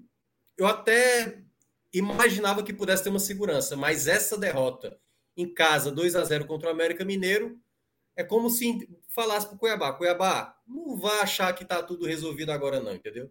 Você ainda vai estar tá aqui, você ainda vai estar tá olhando, você vai estar tá ainda mirando essa pontuação para permanência, mas é uma equipe que já mostrou né, as suas qualidades. Eu quero ver, quero ver exatamente. É porque o campeonato agora, Lucas, ele vai para aquela sequência rápida, né? Daqui a, a três semanas a gente vai ter possivelmente um outro cenário para o Cuiabá, para o Ceará, para o próprio Grêmio, para o Santos, o Esporte tal. Essas equipes, a gente vai, em cinco rodadas, enxergar melhor esse cenário. Então, é, é, é, é, o, é o ponto de partida. O ponto de partida que essas equipes vão ter. Né? Deixa eu só olhar aqui qual é o próximo jogo do Cuiabá.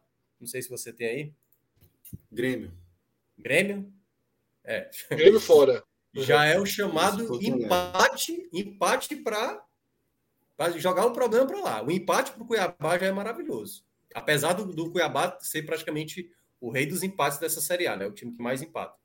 Mas é, é isso. O Cuiabá tem que começar a fazer aquela conta de permanência. Empate fora, confronto direto, empate é. fora de casa, vitória em casa. Então, é, é essa derrota em casa para o América Mineiro não foi nada boa, não. Vamos ver como é que vai reagir logo na sequência. E aí, Minhoca, para mim é aquilo que a gente já vinha falando, tá? Outubro vai arrumar de vez, assim, o cenário final, porque é um em cima do outro. Então, é, eu ainda não acho. O Cuiabá tem 29 pontos, né? Não estou olhando a classificação é. aqui, mas tem 9 pontos acima do esporte. Isso, isso. Se terminar outubro a 4, é o mesmo campeonato, pô. É o mesmo campeonato. E por isso que eu não consigo ainda né, tirar ninguém desse pelotão ali que. Deixa eu abrir aqui a classificação, desse pelotão que acho que vai do Cuiabá mesmo, né? Até é. o esporte. Não vai mais até o, o Grêmio, né? Agora o esporte meio que volta, pelo é e aí eu repito o que eu disse no começo. Pelo menos até quarta-feira. Se não é a quarta-feira, de novo, o bloco de escola e o é. esporte fica ali no limbo, né? Entre, entre o rebaixado e a turma que ainda luta. Cê, mas... Vocês colocam o São Paulo. Eu acho que o Santos sim, mas o São Paulo inserido nessa. São Paulo eu não vejo, não vejo como cair, não. Tá? É, não vejo como cair, não. Mas... Tá, tá de intruso é. ali nesse. nesse... É, o Atlético Goianiense e o Atlético Goianiense tem um futebol sempre muito regular, né? Larguei, de casa, então, esse eu larguei. É, esse eu larguei. de casa é impressionante. É. Impressionante. Agora, deixa eu só trazer um, um, ponto a mais também aqui. Dessas equipes ali, como a gente está citando, Ceará, Cuiabá. Ontem vocês estavam comentando, e muita gente também, né? Torcedores do esporte falando. Estamos nove pontos do G9. Estamos nove pontos do G9. Como tá muito achatado. Não, mas é só para explicar, só para explicar, Lucas, que é o seguinte: tá tão achatado que essas equipes que a gente está dizendo assim, ó, tem que ter cuidado para não cair. É, total. Duas vitórias, meu amigo, já tá ali para sete outubro, Libertadores, é, uma semana, exatamente. Então é, é, é isso que eu, é, tá muito embolado, né? E aí daqui a pouco a gente vai, vai subir um pouco mais para falar do Fortaleza. O tá São Paulo tem todo o direito de falar em Libertadores. É, o Ceará tem todo o direito de falar em Libertadores. Isso, exato. Mas para isso. E o Ceará precisa, né? E o Ceará precisa, porque isso. é aquilo que eu falei, ele se o Ceará me arruma um nono lugar aí, bambu na marra, ele neutraliza 80% do efeito Fortaleza. É. Claro que ele vai ter que, se o Fortaleza já for para a fase de grupos, ele vai ter que ir galgando posições ali. Mas o Fortaleza até está com a curva de queda, né? Então pode até acontecer dos dois irem para a fase de. para as primeiras fases da Libertadores, né? É, é isso. Cássio, é, e aí subindo aqui na, na, na tabela, a gente tem esse G9, né, configurado agora, oficializado, é, G9 para Libertadores, e muda os panoramas aí, né? Com, com é, a gente tem, acho que do Atlético Goianiense para cima hoje, né? Batendo novamente na tecla que em outubro muitas coisas vão clarear, se mexer, vai para cima, vai para baixo, mas hoje eu acho que a gente tem 10 times aí, é exatamente a metade do campeonato, de olho nesse G9, né? Que é Atlético Goianiense, Paranaense, Fluminense, Inter, Corinthians e Bragantino. Aí Fortaleza, Flamengo, Palmeiras e Atlético Mineiro. Palmeiras, Atlético Mineiro e Flamengo, esses três. Principalmente, eu acho que Atlético Mineiro e Flamengo. É, esses três. É, mais lá, lá, em cima, né? É. Eu participei a. Acho que tem uma semana. Foi, não, foi um pouco antes do. De, já tem mais de uma semana, porque foi um pouco antes de, de, de Esporte Fortaleza, do podcast Glória e Tradição, que é uma galera Fortaleza que escuta a gente. Tem um cara que não gosta muito da gente, não, mas escuta. E tem muito disso. Tem, tem, é um clássico. Mas é mais, mais de boa. É, e eu falei ali, o cara perguntando, até recomendo, para alguém ficou, ficou legal, que eu achava que, que, né, assim, ó, que, eu não, que eu via o Fortaleza nesse momento como segundo favorito ao G4, porque eu considerava que Atlético Mineiro, Palmeiras e Flamengo ficarão à frente do Fortaleza, nesse momento já estão, e ali, ali foi antes, né? mas nesse momento já estão, e que o Corinthians, pela curva do Corinthians, a curva do Fortaleza, e sobretudo pelo, pelo diferencial técnico que o Corinthians colocou né, né, nesse momento, com William, Renato Augusto, Roger Guedes, tudo começando a aparecer. Tudo, Roger Guedes definindo, definindo o clássico, é, Renato Augusto marcando o golaço do Bragantino, é, Giuliano dando um passe do outro, do outro lance do, do, do, gol. Acho que só o William que ainda não teve, é, se teve passou batido. E que o Corinthians que ficaria seria o favorito, que o Fortaleza viraria o segundo favorito à quarta colocação. Mas o Corinthians, na minha visão, isso não aconteceu porque o Corinthians está empatando muito, mas veja que ele não perde, está pontuando. Quanto o Fortaleza, tirando a vitória do esporte, são é, cinco derrotas. São, são, cinco... É, são, quatro derrotas e três empates.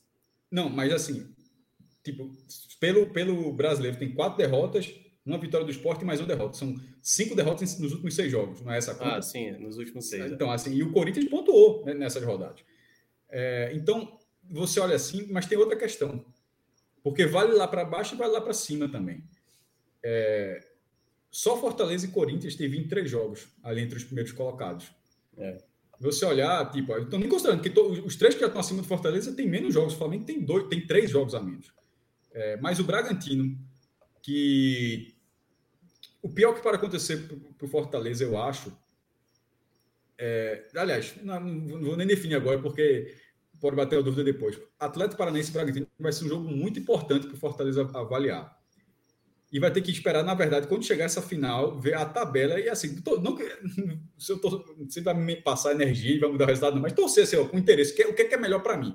Você pode ter simpatia com o Bragantino, com o Atlético Paranaense, ou não ter nada. Simplesmente, no caso do Fortaleza, ele vai olhar esse jogo, o que é que é melhor para mim?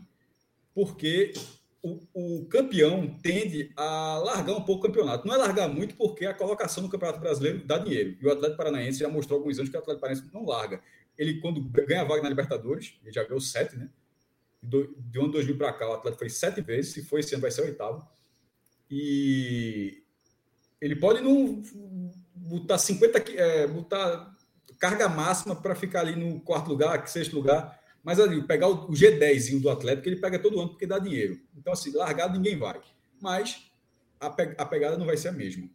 E isso, isso tende, a, tende a colocar. Então, se o Bragantino, o tipo que é hoje é melhor, que eu ia dizer, eu não tenho uma posição de, muito definida, mas é o seguinte: se o vice-campeão for o time que estiver na colocação melhor, vai ser pior para o Fortaleza. Sim. Porque o que for campeão, ele vai largar o campeonato ou vai no máximo lutar para pegar o dinheiro, mas ele não vai passar o Fortaleza. E se ele não passar Aliás, o Fortaleza. O, o caso, só para complementar, vai ser ruim para todo mundo, né? Porque digamos que seja o Atlético Paranaense, o Atlético Paranaense é o nono colocado. O cara que está em décimo, achando que passar o Atlético Paranaense entra é, no G9. Exatamente, não é G9. Não está entrando G9, no G9. O G9 só existe. G9 só existe se todo mundo que ganhar as vagas pela Libertadores em outras competições estiverem no máximo até a oitava colocação. É. Se, um deles for, se um deles for nono, não faz diferença. Não, é, se você passar. Não, é, se você passar o nono, dado que ele é campeão de uma das Copas, ou Copa do Brasil, então, Sul-Americano, Libertadores. Libertadores, Sul-Americano e Copa do Brasil. Esses três campeões, eles precisam estar no máximo até o oitavo lugar. É isso que faz com que o G9 exista, porque você empurra a vaga. Se de repente um desses for o nono, o, o, o que é o oitavo. Não, eu tô, eu tô Não, que é o décimo colocado, se passar o nono, ele isso, vai não, ficar. É, é, ah, porque isso, até porque esse time vai cair para décimo. Isso, né? o oitavo vai, vai me confundi. O oitavo, até o oitavo garantido. O que aconteceria é o seguinte: esse, esse time for nono, não adianta passar esse time. Porque você vai ser nono, mas o cara vai para décimo. E o que é o G9? O G9 significa que todo mundo da Libertadores está na sua frente. Não tem ninguém atrás de você. Então, no caso de Bragantino e Fortaleza, se de repente o Bragantino, que hoje é o que está melhor concorrente, perder o campeonato, o Bragantino vai acelerar muito no campeonato para tentar buscar essa vaga. É... E ele tem um jogo a menos do que, do que o Fortaleza.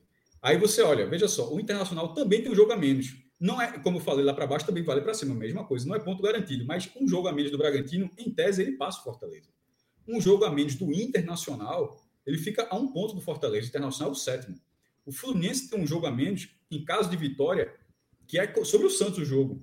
Ou seja, é um jogo, no caso do Fluminense, por exemplo, é um jogo bem ganhável. O jogo é no Maracanã. Não, o jogo é na Vila, na verdade. Foi adiado por causa do público. Mas isso, é um jogo isso. ganhável, porque o Santos está muito mal. O Fluminense também iria 35 pontos, também ficaria um Fortaleza. E acho que algum torcedor de Fortaleza que, que nunca escutou o podcast chega aqui. Lembrando Fortaleza que é vai ganhar, jogo, viu, Cássio? Fluminense e Fortaleza. Porra, é um jogo. Mas assim, antes que chegue algum torcedor de Fortaleza, o cara de Fortaleza pode ganhar, não? Claro que pode. A, gente, a gente costuma avaliar é o cenário onde as coisas dão errado. Como é que você, como é que você arruma alguma coisa dando errado? Se o Fortaleza ganhar tudo, não precisa fazer conta, pô. Pense por essa lógica. Se o Fortaleza ganhar tudo, ele já está na zona de Libertadores, não tem conta nenhuma. A gente está fazendo a conta, se continuar nessa má fase, se ele não voltar para o trilho como estava no começo, porque ele pode, o Fortaleza pode voltar para o trilho, mas pode voltar num ritmo menor E até uma, seria natural, porque o ritmo inicial dele foi muito forte. Então, se ele volta num ritmo bom de pontos, mas não suficiente para o que era antes, e outros de repente aceleram no campeonato até por ter jogos a menos, você como é que a gente vai fazendo essa matemática? Então veja que o, Cori, o Bragantino pode passar, é, o Corinthians já está perto, o Internacional ficaria um ponto, o Fluminense ficaria um ponto, e o Atlético Paranaense, que é o nono. Que é justamente o que a gente está falando, é o que é está mais distante, é, anunciou Alberto Valentim, né? E Alberto foi lateral do Atlético Paranaense. É, como era, na época que era só Alberto, ganhou até bola de prata. Como treinador, não é, mas como lateral, ele ganhou a bola de prata é, no Campeonato Brasileiro. E será que foi 2001 isso, campeão brasileiro? Agora não tenho certeza. Mas. Tentar ver aqui. O, o, o Atlético é o nono. Se o Atlético de repente for campeão, o, o Fortaleza ele ficaria nesse limite, nesse limite aí de times. O que significa limite? Significa uma briga, enquanto era uma vaga praticamente certa, e eu ainda acho que está muito próxima, passaria a ser uma vaga com intensa disputa, que tende a ser o normal. Que tende a ser o que é, mesmo com o G9, mesmo com nove vagas, talvez essa vaga venha ali na trigésima, eu acho que virá, certo? A gente costuma falar, na dividida, na dividida, eu, eu não acho que Fortaleza será décimo lugar. Porque ele será nono e o Atlético Paranaense será décimo. Porque para isso acontecer significa que o Atlético Goianiense, por exemplo, é o nono. Ou seja, o, Atlético tem que ser o campeão e o Atlético ainda tem que perder uma posição. Ou seja, tem que acontecer muita coisa. Eu não acho que isso vai acontecer. Na dividida, eu acho que o Fortaleza irá Libertadores. É.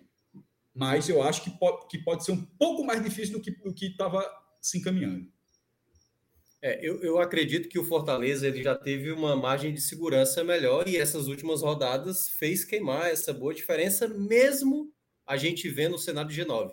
Só para explicar para o pessoal por que o G9 hoje está desenhado.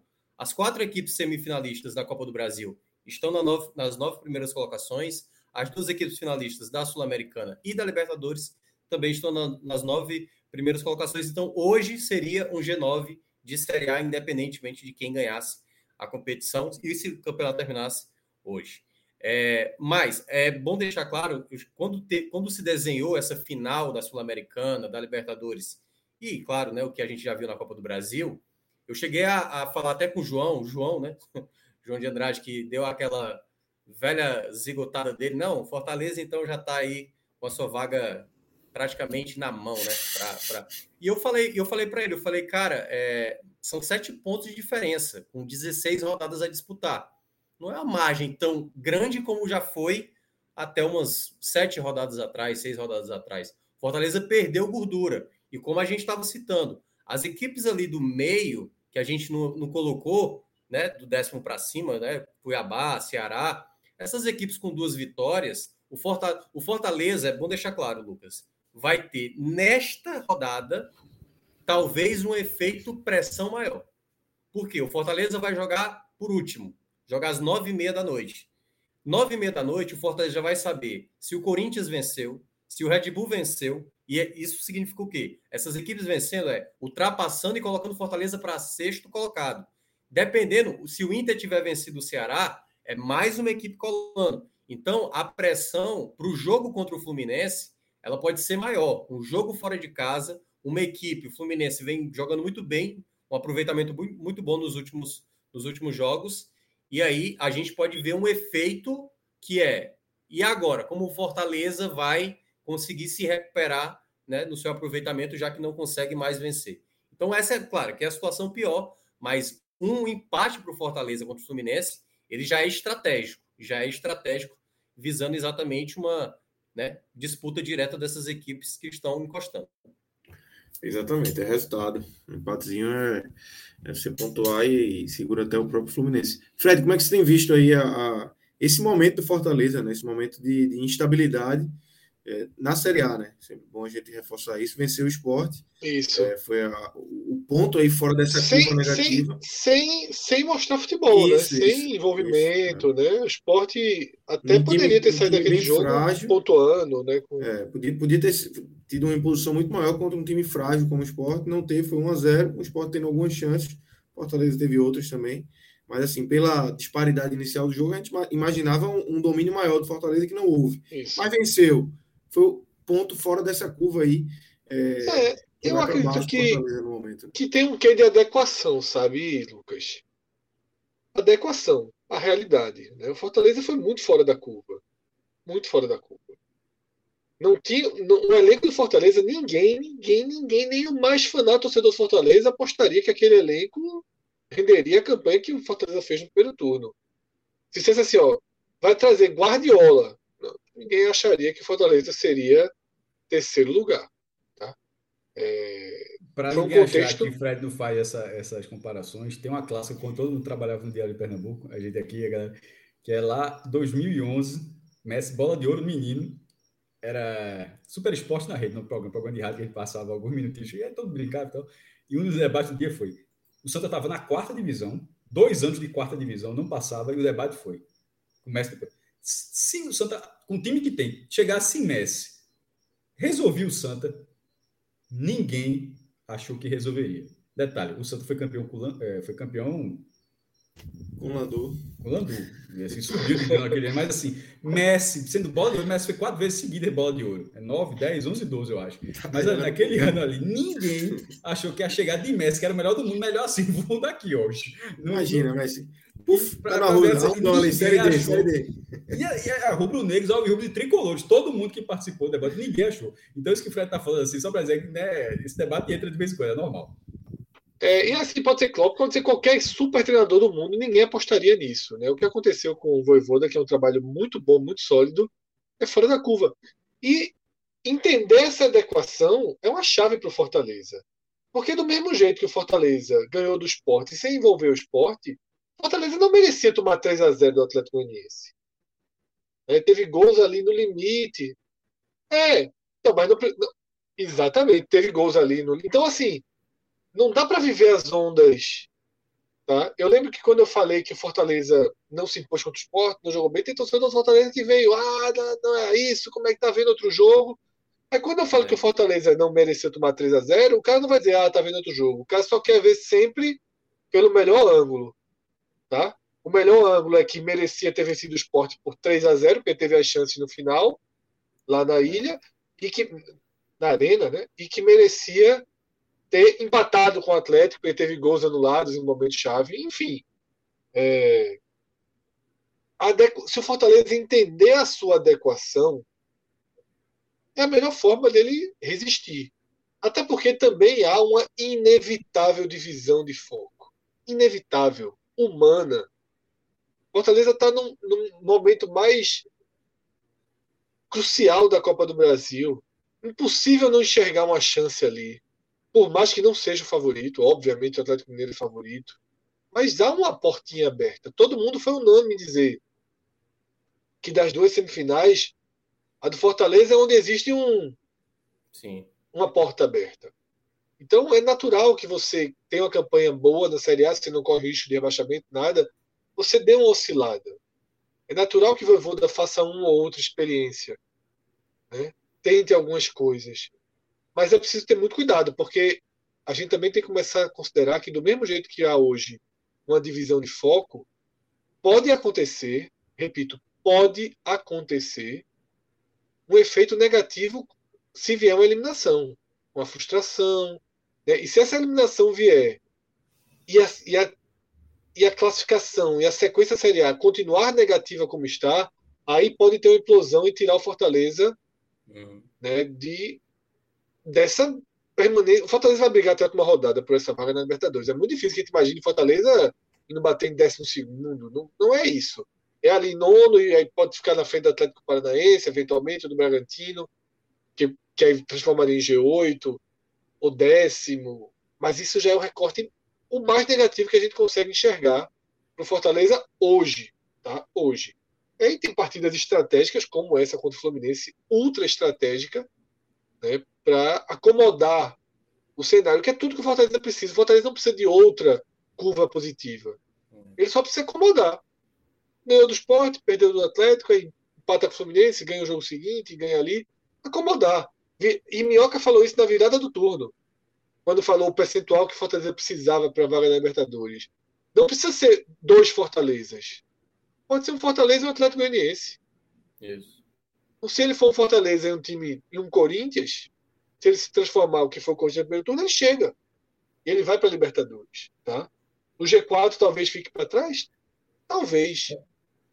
Fala, meu. Só, só um detalhe a mais. É, que a gente não comentou sobre essa questão do G9 também.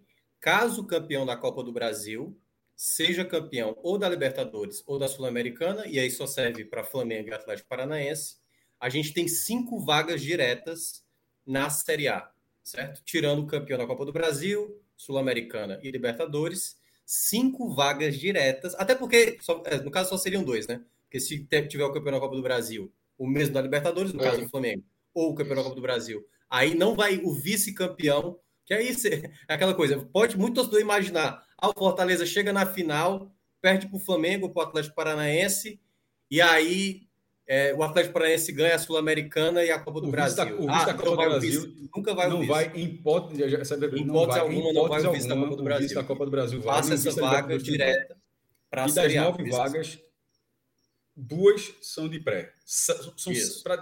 Para ficar mais, mais fácil, eu acho. Das nove vagas, o Brasil terá nove vagas. Pela primeira vez na história, um país terá nove vagas na Libertadores de uma vez só. A primeira Libertadores da história foi em 1960, ela teve sete times, o campeonato todo.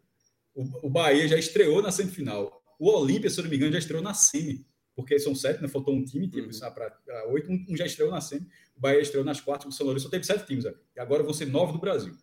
Sete na fase de grupos. Os dois vão para a preliminar. É, também é preciso dizer que a preliminar, os da Libertadores, ela tem três fases. Os brasileiros entram na segunda fase. Segunda fase. Ou seja, jogar para Libertadores hoje, em algum momento, era jogar só um jogo. Em outro momento passou a ser jogar dois jogos. Hoje, alguns países jogam três. Os brasileiros e os argentinos continuam jogando só dois mata-matas. Então, quem ficar na pré vai ter que passar por dois mata-matas para chegar na fase de grupos, onde é. outros sete já terão vaga direta. E lembrando que quem vai para essa pré-Libertadores, se cair na segunda fase, como foi o Corinthians esse ano, acabou. Não tem mais calendário da Comembol. se cair na terceira fase, se cair na terceira fase, se passar na terceira fase, fase de grupos Libertadores. Isso. Se cair na terceira fase, fase de grupos lá na, na Sul-Americana. Sul né? Então, tem que chegar na, na, fase 3, que aí ganha calendário é, da Comembol. Pelo menos vai para a Sul-Americana, ele ganha um pelo é. menos. Ah, e, e o outro detalhe que eu esqueci, é o, de, o, detalhe que eu esqueci que o Fred também estava mencionando. Fred, eu acho também o Fortaleza, ele perdeu a, a, a gordura maior que se desenhou para ele ali no final do primeiro turno, né? Quando ele teve Santos vivendo uma fase, quando ele teve Juventude, Cuiabá, o próprio Bahia, quando ele perdeu. Né? Então, eu acho que ele perdeu nesse leque de possibilidades ali para tranquilizar mais a sua situação no campeonato. Ele poderia até estar tá em segundo lugar hoje, se o Fortaleza tivesse aproveitado melhor os pontos. Mas como é tudo no, no si, si, si, si, né? O Fortaleza perdeu uma margem para não estar tá nessa situação né, dessas equipes que estão se aproximando cada vez mais. Ô, Minhoca, Adriano corrige aqui, tá? Que o Corinthians chegou na fase 3, ele foi para a Sul-Americana. Ah, é verdade, verdade, verdade. Ele foi verdade. super mal na Sul-Americana, né? Foi, foi muito mal, foi muito Mas mal. alguém é. caiu, não caiu, não? Na... Ah, não, acho que o Grêmio é que passou, né? O Grêmio é. passou de fase. Não, o Grêmio caiu na sua também, caiu no primeiro mata, passou de fase e foi eliminado pelo Independente Del Valle, eu acho. Não, Acho que foi Independente Del Vale. Foi eliminado em casa. É, e foi então, foi, foi, então foi o Santos. O Santos que disputou a pré-Libertadores e foi para Acho que foi, foi, outro ano, meu. Que o Santos foi eliminado agora pelo Atlético Paranaense. Não, não eu sei, mas eu acho que o Santos foi pelo Libertar, pelo Libertar. O Santos mais jogou a Sul-Americana e passou de fase também. É, pois é, porque foi terceiro na fase de grupos. Isso, isso. Isso. Isso. É, vamos colocar aqui agora o Beto para a gente de fato entrar. Girar. Tem um, tem um rabo aí, né, né Fred? Tem um rabo, tem um rabo. tem um rabo aí. Tem um rabo aí querendo aparecer. É... Vamos abrir aí o nosso cardápio, né? Do Bet Nacional, parceiro aqui do podcast 45 Minutos. Pra gente ver o que é que tem aí na, na terça-feira. A gente tem Série B, né? Tem, tem a Série A, o jogo do Bahia, que a gente já falou, mas a gente vai pular. Aí tem dois jogos na Série B, né? Náutico e Goiás, Fred. E Havaí Ponte Preta. Na quarta, Brasil e Operário. E tem. Que é que você... Vamos focar na terça, vamos focar na terça, dia, dia a dia. Tem live todo dia essa semana? É. Amanhã tem com o jogo do Náutico e do Bahia. Então a gente tem aí Havaí, Ponte e Náutico e Goiás. Difícil, viu? Difícil. É. Olha só, a sugestão é, é nenhum desses dois jogos aí. Esses dois jogos aí são bem. E aí largou, né? Então não vai nada, né? Amanhã é folga, né?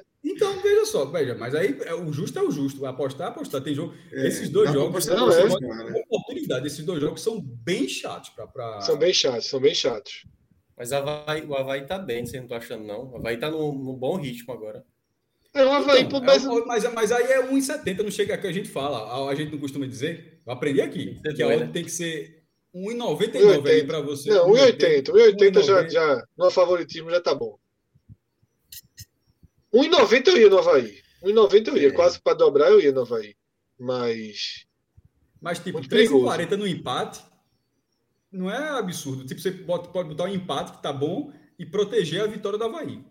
Aí, eu- aí pode ser. E aí também faria a mesma coisa com o Náutico e Goiás, viu? Um Clica aí. Pra ver se a odd, a odd fica acima de 2. Porque se ficar acima de 2, você já vale a. a- Bota aí Havaí, devolve a aposta. Empate não, empate, 1,56. não, não. É empate e devolve vitória do Havaí. 55. Então, 1,56. Cadê? Que é isso, Havaí devolve a aposta. Aí é empate, 1,56. Eu, É, eu confesso que Não é bom, não. 1,55. 1,55, né? É, não é bom, não. Aí é melhor ir no empate seco, Náutico e Goiás. É melhor ir no empate seco, Náutico e Goiás. 3 e 11, né? Um mico, só pra dizer que a gente fez alguma coisa, um mico. Um mico. um mico, um mico. Só pra dizer que a gente não. Deu nem Fica tempo aí, de pensar, leve. viu? Deu nem tempo de pensar. Você- Não, Danilo, se tu disser assim, se tu disser, valeu, galera. Mas veja Se só, você mas vale- esse, esse se anúncio disser valeu, galera, a gente entra- trabalha, entra o a gente trabalha na honestidade total. Só, a gente Tá- está anunciando, tá a gente tá aqui, olha a anunciando, dificuldade. a gente tá anunciando um, um- um site de aposta e está dizendo que ó, amanhã eu não apostaria. É folga, é folga, é folga. Mas, pô, é, pra- pra- que é o justo, é o justo. Porra, vai dizer, não, isso é uma grande oportunidade na Náutico Goiás. Não é uma grande oportunidade, não. Como, agora, quando é uma grande oportunidade, a gente fala aqui. A gente bota o dinheiro da, que é da gente, inclusive. Aquele dinheirinho ali que tá, tá ali em cima é nosso. Embora, É. embora já tenha sido maior. É isso. Então, acho que é só isso, né? Esse empatezinho. É... Não fale valeu, galera, não, que Danilo acaba Não, lá. não, não, Mete acaba aí. Tron. Tem mais assunto, viu, Começa a Danilo? colocar Roberto Fernandes aí. Tem mais Não, assunto. Lucas, Lucas é isso. Aí. Então é isso, galera. Então é isso. Então, puf, Tron, Tron, Tron. Cuidado. Passa a faca e acabou-se. Ó, Mas só vamos ó, a turma está dizendo Fala. aqui que foi Del Valle foi pré-Libertadores e, e LDU foi na Sula. É. O, Gr- o Grêmio caiu, ele O Grêmio, caiu na, na, Na pré-Libertadores, Ele foi para a fase de grupos. Del Valle. É, foi para a fase de grupos, passou em primeiro e depois caiu na, no mata-mata lá da, da Sul-Americana. Então, é, entrando aqui, Minhoca, abrindo a Série B do Campeonato Brasileiro, a gente Gosto, tem. gosto demais. Série B é boa porque Gosto, é tudo igualzinho, cara. Todo mundo com a mesma quantidade de É, jogos, não tem a É, bagunça. é, isso é bom demais. Isso é bom demais, né? Não tem o Flamengo. Só a um minha você vê que tem um número triste nessa rodada, né?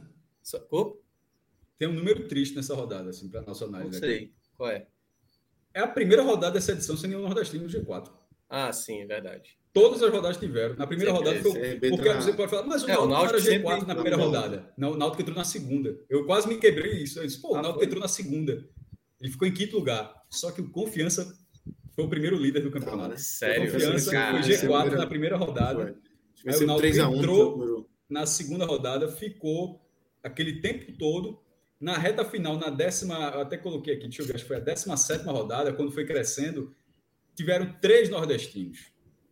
O, o Náutico, o Sampaio, deixa eu ver se foi a 17 ou 18 foi a 17 Náutico, CRB em segundo, Náutico em terceiro. Foi, porque a gente chegou a sonhar com oito nordestinos na. Isso, foi Foi na época hora dessa que, pauta. que, que, E essa época já do X. Parado, o CRB na frente do. Náutico. Nunca mais, essa pauta, nunca mais essa pauta vai ser feita. Nunca mais. É, Essa pauta é a porta aberta para destruição. Nesse momento, nesse momento. Vai acabar com dois. Vai Dois. acabar com dois. Dois. Dois, é mesmo. Ei, E só de um ó, estado. Para concentrar mais ainda. Isso se não tiver nego aí com cinco cartões jogando, aquele negócio. Isso só acontece aqui, ó. Eu acho que sim, Eu acho que Isso só, eu acho aqui. que sim. Uma bizarrice Eu daquela, que pelo sim. amor de Deus, só acontece aqui. não. De De- novo, deixa eu só aproveitar e É, colocar aqui um parênteses dessa questão do, do, da, né, do que a Série B é bem igualzinha na Série A, não. O Flamengo, né, que é o que está reclamando mais quanto a isso, o Flamengo conseguiu adiar vários jogos, né? Só que, dependesse do Flamengo, tinha adiado também jogos da Copa América. Se, isso- se tudo que o Flamengo pedisse fosse atendido, a gente estaria, sabe qual rodada da Série A? Décima rodada da Série A nesse exato momento. Décima rodada. E aí não tem, cara. Não Então, tem. o Flamengo estava certo o tempo todo. Assino, assino. décima rodada, nesse Estaria momento. nessa rodada, Assino. exato momento. Se o Pedro Henrique já teria jogado, o Pedro Henrique já teria jogado, não, né? Estreou Não, depois. mas aí, Não, não. aí é Thanos, é pra saber o que é que acontece depois do é, Doutor Estranho. Não tem como saber isso, O não. Flamengo tem razão. O Flamengo tem razão. Tem razão, quem diria. Já tô vendo aqui, classificação décima, ro- décima rodada, Minhoca falou, né? Deixa eu ver aqui. A Fortaleza era décima- bem o quê? Era, não, o Já, Fortaleza perdeu a liderança. décima rodada, líder é o Palmeiras, Fortaleza estava em quinto lugar. O Palmeiras tem 22 pontos, líder, Fortaleza tinha 18 em quinto. Ceará era nono, Guto, aqui, ó, remando, remando ponto. Era o começo do copo. Oxi, mesmo, 3-5-2. Ou, ou a metade do copo, né? Cadê Painho? Painho era sexto, meu irmão. Painho tava aqui, ó. Porra, Superman Painho que total. foi- Superman Caraca, total. que foi a é, teve viu? isso, teve um momento que. Amigo, Pai, Superman que foi bronca, viu? Se Leãozinho. Ah, Léo, veja só. Vai até pro mundo. Veja só. O que eu posso dizer é o seguinte sobre o esporte. Pelo menos ia perder ponto. Já não Pelo teria, menos ia perder ponto. já não teria STJD. Tava, Ah, tava? Deus? Tava Décimo Décimo. sétimo com, com sete pontos. Um a menos que o São Paulo. Que. São Paulo tá, foi? tá há muito tempo aí, viu? Tá, É, só pode tá. Qual foi o jogo da décima rodada, é, Cássio? Ah, é, o- qual foi o jogo? quem? Veja, nessa décima rodada, como é que foi? É, Nessa décima rodada, o Fortaleza goleou a América por 4 a 0 o Bahia ganhou de Juventude, o Sport empatou com o Atlético Goianiense, ou seja, entrou na zona porque levou um gol no erro de Thierry lá, e Foi. o Ceará empatou em 0 a 0 Ninguém, nem o Nordestino Isso perdeu. mesmo. Não. Empatou com... Estaríamos todos felizes aqui nesse exato Tá- momento. Tava, tá... Faltou, faltou força pro Flamengo. Faltou força, é, né? Tem que voltar Qual com o? Flá, pô. Não precisa voltar tudo, não. Aí voltar de vez em quando é bom voltar com o Flá. ali, ó. Tu assinava mesmo, Fred? Bicho, se tu não pode falar, reinicia teu, tua tela logo, porra. Adianta de quê? Foi Eu preguiça. posso, pô. Só tô dizendo que eu sei foi exatamente, pô. Preguiça. Irmão, ó, é, é pior ainda. Se tu tá fazendo uma live e tu não fala numa live que tá com preguiça, então assim, ó, dá uma boa noite aí, Lucas. Aí, não- O cara tá numa live e não pode falar porque tá com preguiça, porra. Então largou, acabou. Acabou. Vamos, vamos falar da Série B. Vamos falar da Série B. Tem Série C e Série D também. Série D É. A. Série C a gente vai pular, né? O Série rodada. Série C Série é, D. é- Eu é fiquei D. Mas vamos pra B, mas vamos pra B, vamos pra B, vamos pra B. Ah, é? Aí, eu ca- então, mas eu Eu gostei do gol. Vou falar, vou, vou falar da série D. Fiquei triste. Vamos chegar lá, vamos chegar lá. Rapaz, 2 duas e 10 da manhã tá programado, Série D. E não venha fingir que você vai sair, não. Toda vez que fala de série D, você sai. Não, tô aqui, D. Vai- é, Eu tô tá achando não nota, não, é? Não, não sei o que, a ó. fica preta não volta mais nunca. Vai ficar, fica com Tô esse cuidado aqui, aí, mas não vai sair, não. O gato tá com sono. É. Já, eu já trouxe o gato para dizer, não, sem querer bateu aqui e desligou tudo aqui. Galera, Minhoca, é, aí tá- a gente tem o Coritiba que empatou hoje com o Remo é, com 54. E a gente tem quatro times é, colados, né? Havaí 49, Botafogo, Goiás e CRB. Botafogo, Goiás e CRB 48.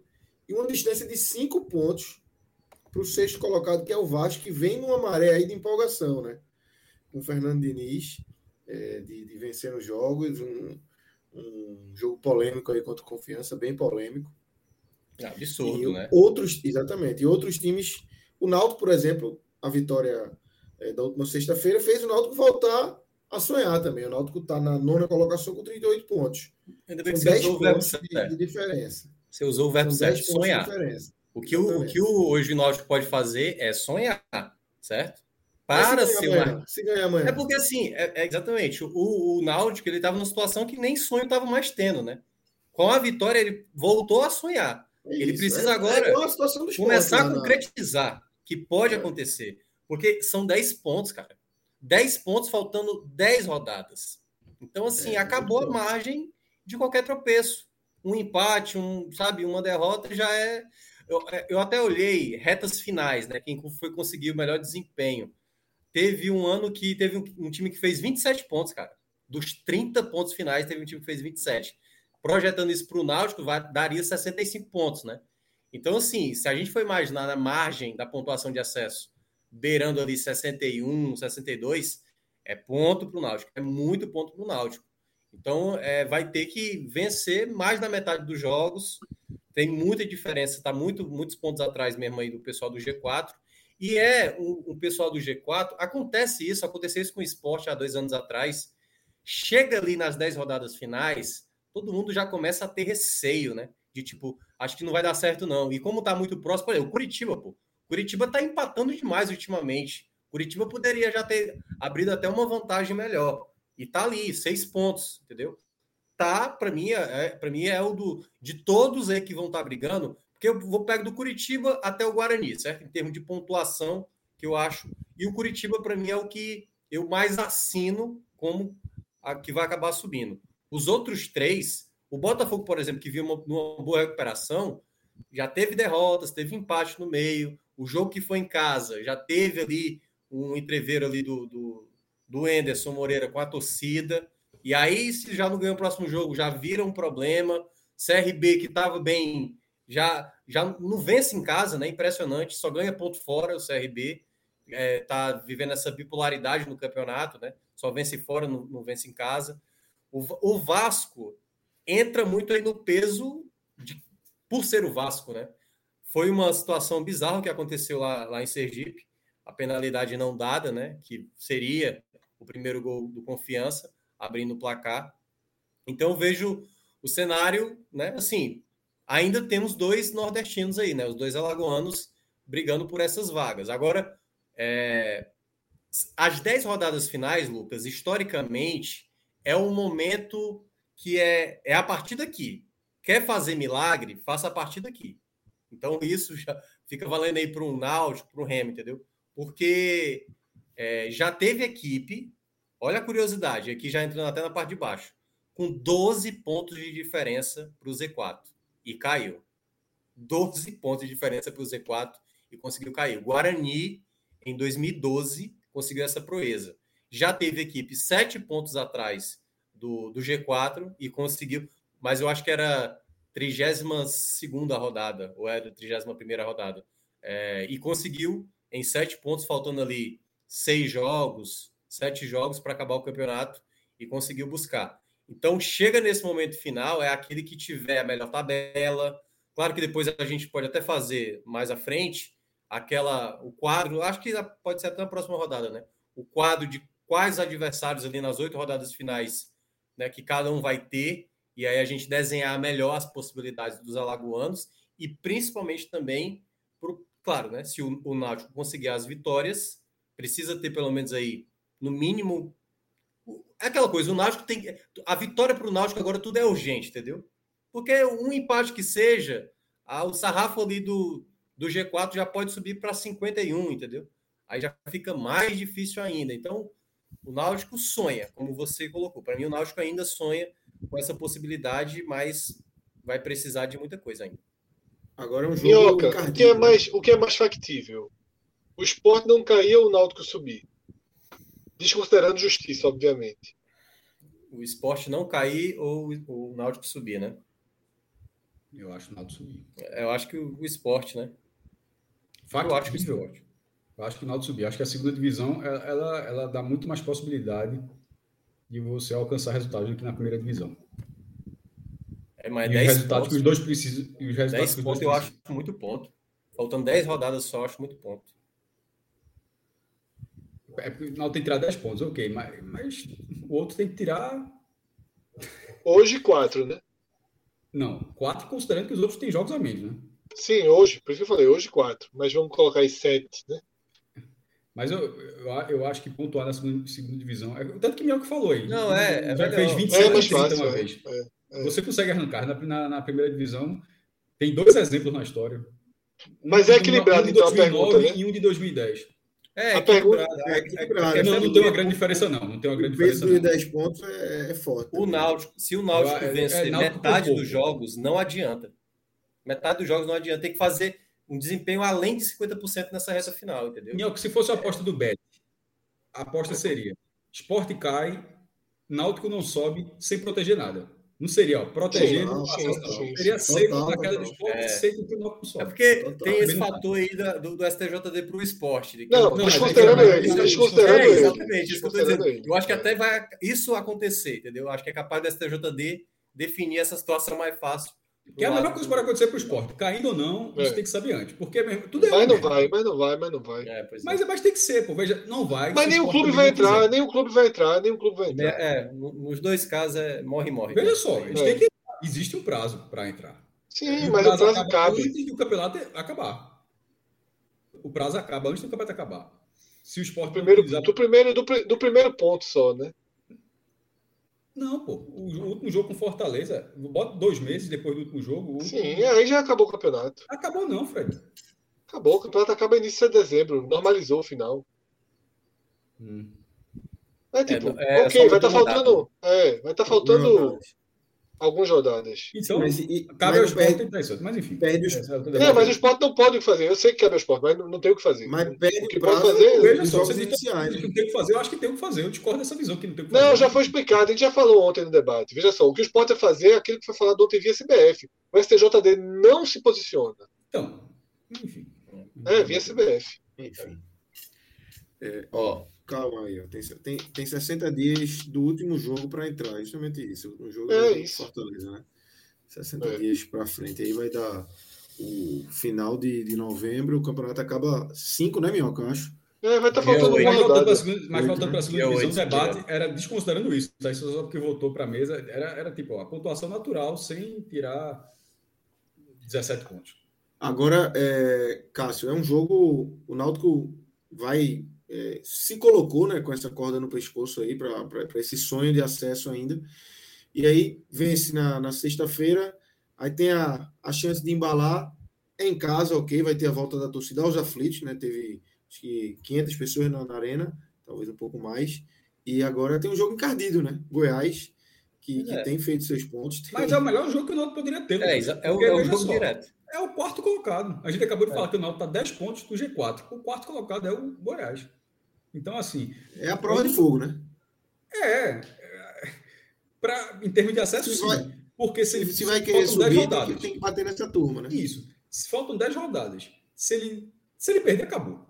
Mas se ele empatar, significa que continuarão faltando 10 pontos. Só que em 9 rodadas. Ou seja, o Náutico teria que tirar mais de um ponto por rodada. E aí, meu irmão, aí é, é um foguete, velho, de acesso. É uma sequência assim, foguete. Mas se ele ganha do Goiás, ele teria que tirar sete pontos. Tudo bem que o quarto colocado, de repente, o CRB, porque o pode. CRB e Botafogo o jogo, exatamente terceiro contra quinto. É, mas eu digo assim, que, que detalhe, também tem 48 pontos, tá? O Botafogo tem 48, 48 o CRB também tem 48. Então, assim, o Botafogo é o terceiro, terceiro 48, Goiás é o quarto 48 e o CRB é o, é o, é o quinto com 48. O Náutico, se ele tira três pontos do Goiás, não significa necessariamente que ele tirou três pontos do quarto colocado. Isso. Porque se o, CR, se o foi empate, por exemplo, entre Botafogo e CRB, significa que já vou para 49. Então o Náutico já, já, já tem um ponto Fica a 8 pontos. É, mas, se o Náutico, mas o Náutico precisa vencer o Goiás. Ele vencendo o Goiás e no viés do Náutico, o jogo sendo é, Botafogo e CRB, o Náutico meio que tem que ser assim, escolha um time para torcer nesse jogo, para ter um vencedor nesse jogo, e feche com esse time até o final do campeonato. Porque o time que vencer essa partida não se torna mais concorrente do Náutico. Ele, ele precisa ter ou, ou, uma escolha que me parece pior do que é torcer pelo empate e continuar tendo dois alvos. Mas a, a, chance de tirar três pontos agora nessa rodada é, é, melhor. Eu aproveitaria essa chance. Porque se você for para os outros adversários, o Náutico é o nono, tá? É, à frente do Náutico, o Guarani. Mas aí você fala, o Guarani está quatro pontos à frente do Náutico. Mas se o Náutico tirar dez pontos do quarto colocado, a tendência, é que, a tendência é que ele passe o Guarani. E se ele não passar o Guarani, é porque o Guarani também subiu. Se ele tirar 10 pontos do quarto colocado daqui para frente, ele vai tirar quatro, ele, ele vai passar o time que está na frente dele no campeonato. Então o Guarani, em tese, não seria um problema. Isso, se ele não conseguir, o Guarani sobe junto, sobe junto. Aí você vai acima do Guarani. O sétimo lugar, o CSA, a mesma situação. o jogo é CSA e Brusque. Brusque vem duas vitórias, mas ainda está muito mal no campeonato. Ou seja, é algo a médio prazo, na visão do Náutico, para passar o CSA. Na frente do CSA, o Vasco. Aí é um problema, porque já tem 43 pontos e está embalado. É. E aí esse time esse time está com ritmo. O, o, CSA, o CSA também está embalado, tá? Porque o CSA também. Estava com quatro vitórias seguidas e empatou o clássico. É, mas no caso do, do Vasco que está à frente, está embalado, aí esse pode ser um problema.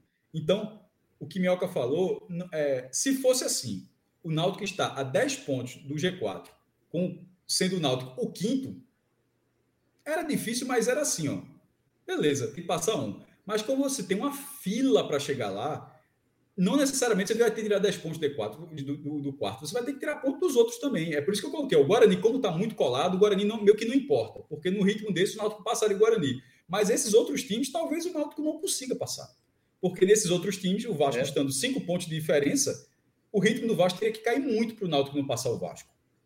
Então, assim, por isso que eu falo que não aposta, eu, nesse momento, não apostaria no acesso do Náutico. O Náutico tem direito a acreditar, a torcida tem direito a acreditar, porque pode ter uma grande sequência e não seria algo inédito. É, a gente já falou aqui de situações onde situações bem difíceis, onde todo mundo já fez. Você consegue se espelhar, ó, tal time fez isso naquele ano, tal time fez isso naquele ano.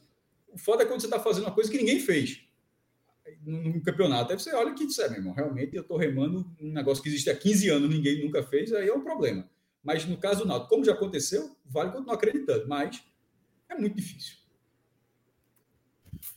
E aí, é, Minhoca, a gente tem o Vitória numa situação, é, descendo um pouco mais aí na tabela, é, complicadíssima, né? 18 colocação. É, um Vitória que faz mais um ano muito ruim é, na Série B. Né? No passado já foi bem ruim, esse ano novamente, e agora está na 18 colocação, com apenas 20, 26 pontos. pontos. É. Esse é pior do que os dois últimos anos. Porque. Isso. Foi treinando, né? Foi treinando. É, e... nos, nos outros anos, a gente já tinha um indício de recuperação, já tinha algumas. Aquela coisa, o, o, o Vitória ainda tinha algumas cartas para jogar para tentar a recuperação. Dessa vez, tá complicado. E o Vilar chegou a falar isso muito bem no sábado, sabe?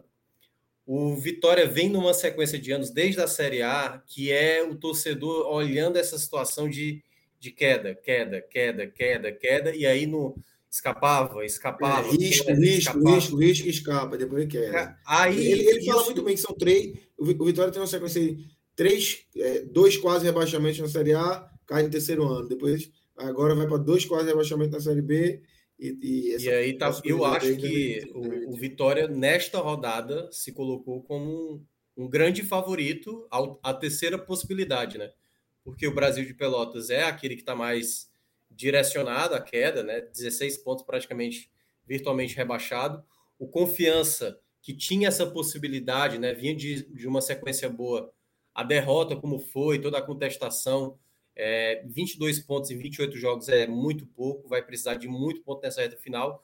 E o Vitória, mesmo tendo quatro pontos a mais do que o Confiança, ele está a sete de sair, porque ele está a seis, décimo sexto, mas na prática ele está a sete, porque todas essas equipes que estão fora do, do Z4 estão vencendo, né? O Brusque venceu as duas últimas, a Ponte Preta, apesar de não ter vencido os dois últimos jogos, também teve sequência de vitórias, está jogando bem dentro de casa, está fazendo muito ponto dentro de casa.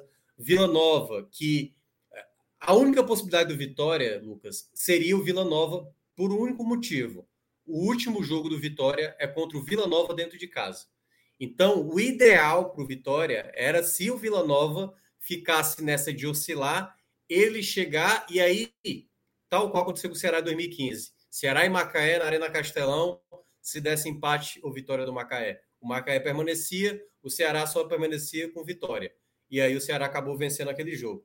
Então, para o Vitória, a situação está muito, muito complicada. É um time que tem dificuldade para fazer gol. Quatro é... vitórias só no campeonato, né? Esse é um número muito baixo. É, quatro vitórias é. Se pega o Brusque, tem nove, pô. Nove. Tem inúmeros empates, né? Inúmeros empates aí, tal qual o Cruzeiro. Mas não tem a sequência. O, o Vitória tem que ter sequência de resultado é, daqui a trigésima rodada, quando tiver faltando oito jogos para acabar, o Vitória ainda estará nesse Z4. Ainda estará, porque vencendo os dois jogos, chega a 32 e ainda não sai do Z4, mesmo todo mundo perdendo. Então, é, é, se você imaginar, geralmente o pessoal faz essa projeção.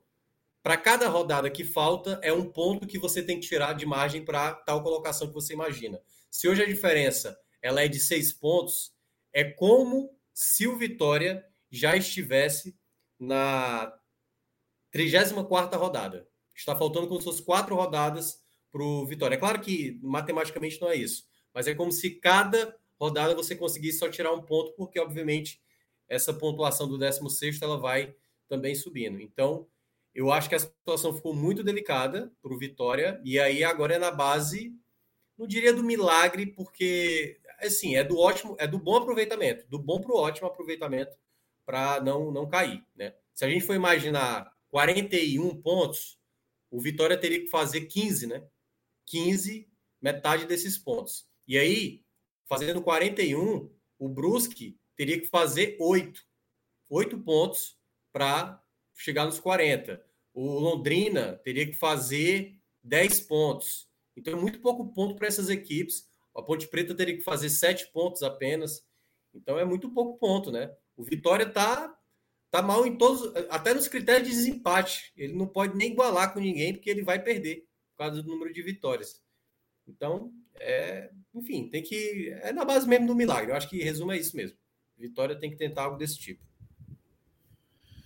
É isso. É... Antes da gente. Alguém, Cássio e Fred, querem pontuar mais algum, alguma coisa da Série B aí? Ou... Não, é isso mesmo. Vitória, são três rodadas na zona de rebaixamento, só colocando em números, e já são quatro jogos sem marcar. Até mais do que isso, né? Porque o outro jogo foi logo no começo. Cinco jogos. Não, tá contando do Remo, né? É, são cinco jogos em sequência que o Vitória não, não balança as redes. E aí, Sim. tanto é que é a pior sequência na Série B do Vitória dos pontos corridos, sem marcar gols. É, é, muito chato, velho, porque você sai. Você vai criando fantasmas. E a gente viu aqui que cria um fantasma. É. A falta de confiança. Então, numa reta final dessa, você, você entrar nisso aí. Você já está lá há muito tempo. 13 rodadas. Quando eu falo três rodadas, não é de 28, não, tá? São três rodadas, as últimas 13 rodadas. Vitória passou mais, eu tô falando, mas são 13 rodadas seguidas na zona de rebaixamento. É, tem um imã ali. O, o Brusque perdeu três pontos e que o Vitória não fez. O Brusque ganhou dois jogos seguidos depois e já conseguiu sair. O Londrina, que está na zona de rebaixamento ainda, ganhou três dos últimos quatro jogos. Então, é, a saída parece iminente. E se veja só, se o Brusque que estava ali reagiu, o Londrina que continua lá, está no ritmo forte, é difícil que não sobre para o Vitória. Porque não tem sinal de mudança no Vitória. Os concorrentes, os, os concorrentes mais próximos reagiram. O Cruzeiro, que estava ali, ganhou três posições, porque ganhou também. Se você colocar na reta final, chega a estar tá tudo verdinho. Ó, o Londrina, que é o 17 verde, é, verde é a última vitória, né? Brusque, 16 verde, Ponte Preta, 15 empate, cinza, é, 14 Vila Nova, 14 cinza, aí vai para o Operário. Só que o Operário já tem 34 pontos, já está 8 na frente do Vitória. É. Se você colocar os times que estão pontuando, por exemplo, é, os que estão. O, Vila Nova, uma derrota nos últimos cinco jogos. Ponte Preta, uma derrota nos últimos cinco jogos. Brusque, uma derrota nos últimos cinco Todo jogos. Pontuando, né? Londrina, duas derrotas, mas os outros jogos foram três vitórias. Aí você vai para aí você vai para a relação do Vitória, que não vence. Porra, é, muito, é muito difícil não ser rebaixado. Agora, é, é, só um detalhe a mais. A gente falou também isso na live do sábado. A, a sequência de jogos agora do Vitória é selar a queda ou não, de fato. Porque vai ter confiança em casa, é, tem o Operário, que está vivendo uma péssima fase, o Operário também, tem o Brasil de Pelotas e tem a Ponte Preta, que aí também é uma equipe que também está ali naquela. Esses quatro jogos para o Vitória tem que ser na base de nove pontos. Se não for nove, Mas dez. não tem como ser nove pontos. Essa, essa conta, primeiro, um parênteses, são cinco jogos mesmo. Eu, eu, eu coloquei no, no blog, eu mesmo confundi o número. E, e sobre o que o Mioca está falando, de conta de nove pontos, essa conta não existe. Essa é a conta, a que a gente conta aqui, a clássica conta do Náutico com, com o Criciúma. É você pegar a tabela e dizer, ó, na reta final, o Náutico estava lascado, aí disse, ó, tem que ganhar esse jogo, tem que empatar esse, tal, tal, tal, tem que ganhar do Criciúma fora de casa. Ah, então, então, assim, bota a vitória em todo, é, tudo, é, não, é porque eu falei mais pelos adversários, né? Sim, mas, adversários. Mas, mas, mesmo assim, é, eu, eu, entendi o que você falou. Eu quis dizer assim, quando você, eu entendi o que você falou. O meu, o meu ponto é o seguinte: que mesmo existindo esse potencial a partir dos adversários, a conta não pode ser essa. Porque é uma conta que não se. É, é isso que eu falando. Se, porque se a conta for essa, aí, ó, então é só ganhar tudo e escapou. A conta, eu acho que ela precisa ser mais racional. Desses nove, nesse momento, se arrumar seis, pô, você quebra, você quebra um pouco o eixo de, de não vitórias, porque já seriam, seja qual for a ordem, você teria duas vitórias em, em, em três jogos, você você daria, você mudaria o ambiente. Eu estou dizendo assim para trabalhar, porque, assim, porque ganhar três jogos é um cenário que, veja só, se você pegar a campanha, a campanha do Vitória, o Vitória tem quatro vitórias, minhoca. Quatro vitórias e 28 jogos. É, se você olhar exato. agora e que achar que o Vitória vai ganhar três, é isso que estou falando. Não vai ganhar três. Se ganhar três, é algo muito fora da curva. E não tem nenhum indício para que isso aconteça. Então, tentando ser racional sobre a possibilidade real de escapar, vou dizer, ó, o que é que seria? Eu já estou pensando para o sarrafo mais baixo possível. Quatro pontos. O Vitória precisa ganhar um desses jogos. Quatro pontos. Quatro Seis... pontos? Não, veja só. Não, porque quatro pontos ele, ele irá para 30 e seca um pouco também. Porque se todo mundo continuar nesse ritmo aí, ele não vai adiantar nada. O ritmo está muito forte. É, isso tá na frente. Dizendo, é complicado. Mas o Vitória, quatro pontos é o sarrafo mínimo. É isso que eu estou querendo dizer. A gente, como a gente é, tinha falado outras vezes. Se ele somar só três assim ou dois embaixo, já está morto. Eu acho que o mínimo de competitividade são seis pontos. E com seis pontos eu acho que o Vitória volta para o jogo. Nove pontos eu simplesmente não acredito porque não há nenhum fator. O único fator que existe para o Vitória fazer nove pontos é porque ele vai disputar três jogos.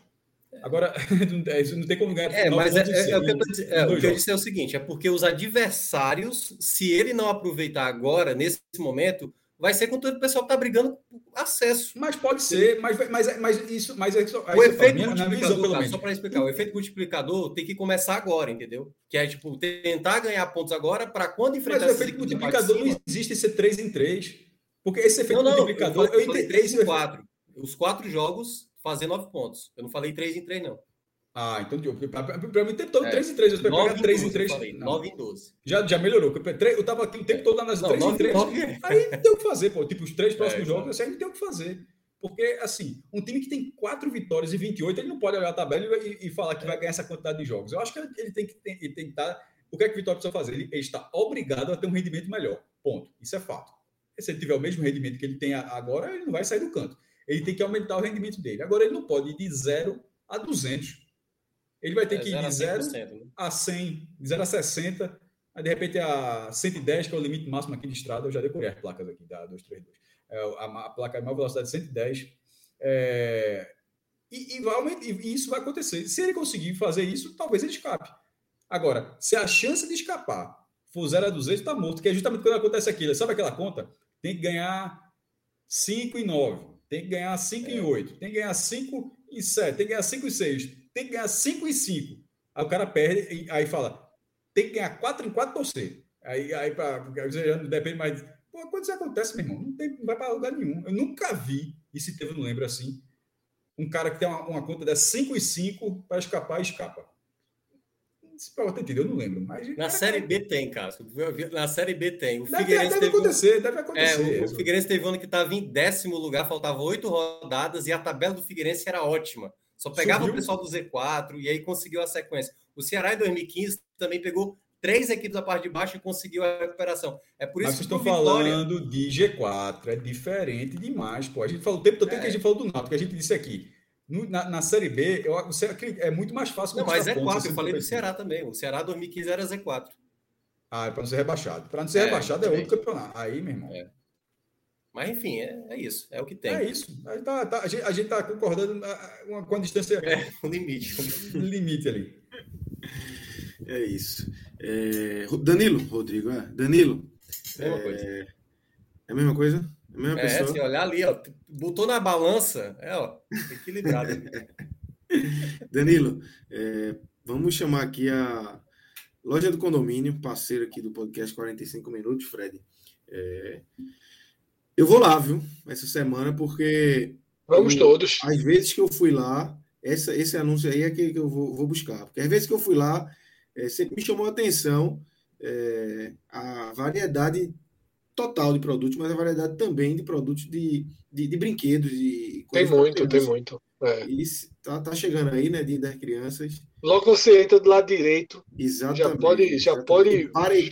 Não, tem, primeiro tem um paredão com vários brinquedos, e depois, se você entrar um pouco mais, tem umas coisas mais um... né? Bicicleta. É, exatamente.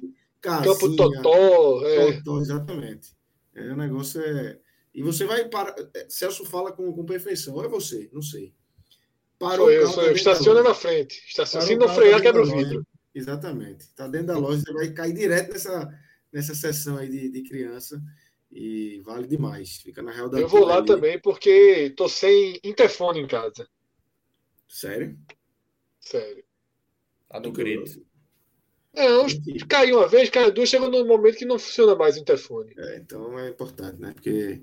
É um, Certamente, é um, e essa é a pluralidade. É um aparelhozinho, é um aí fundamental. Importante, importante.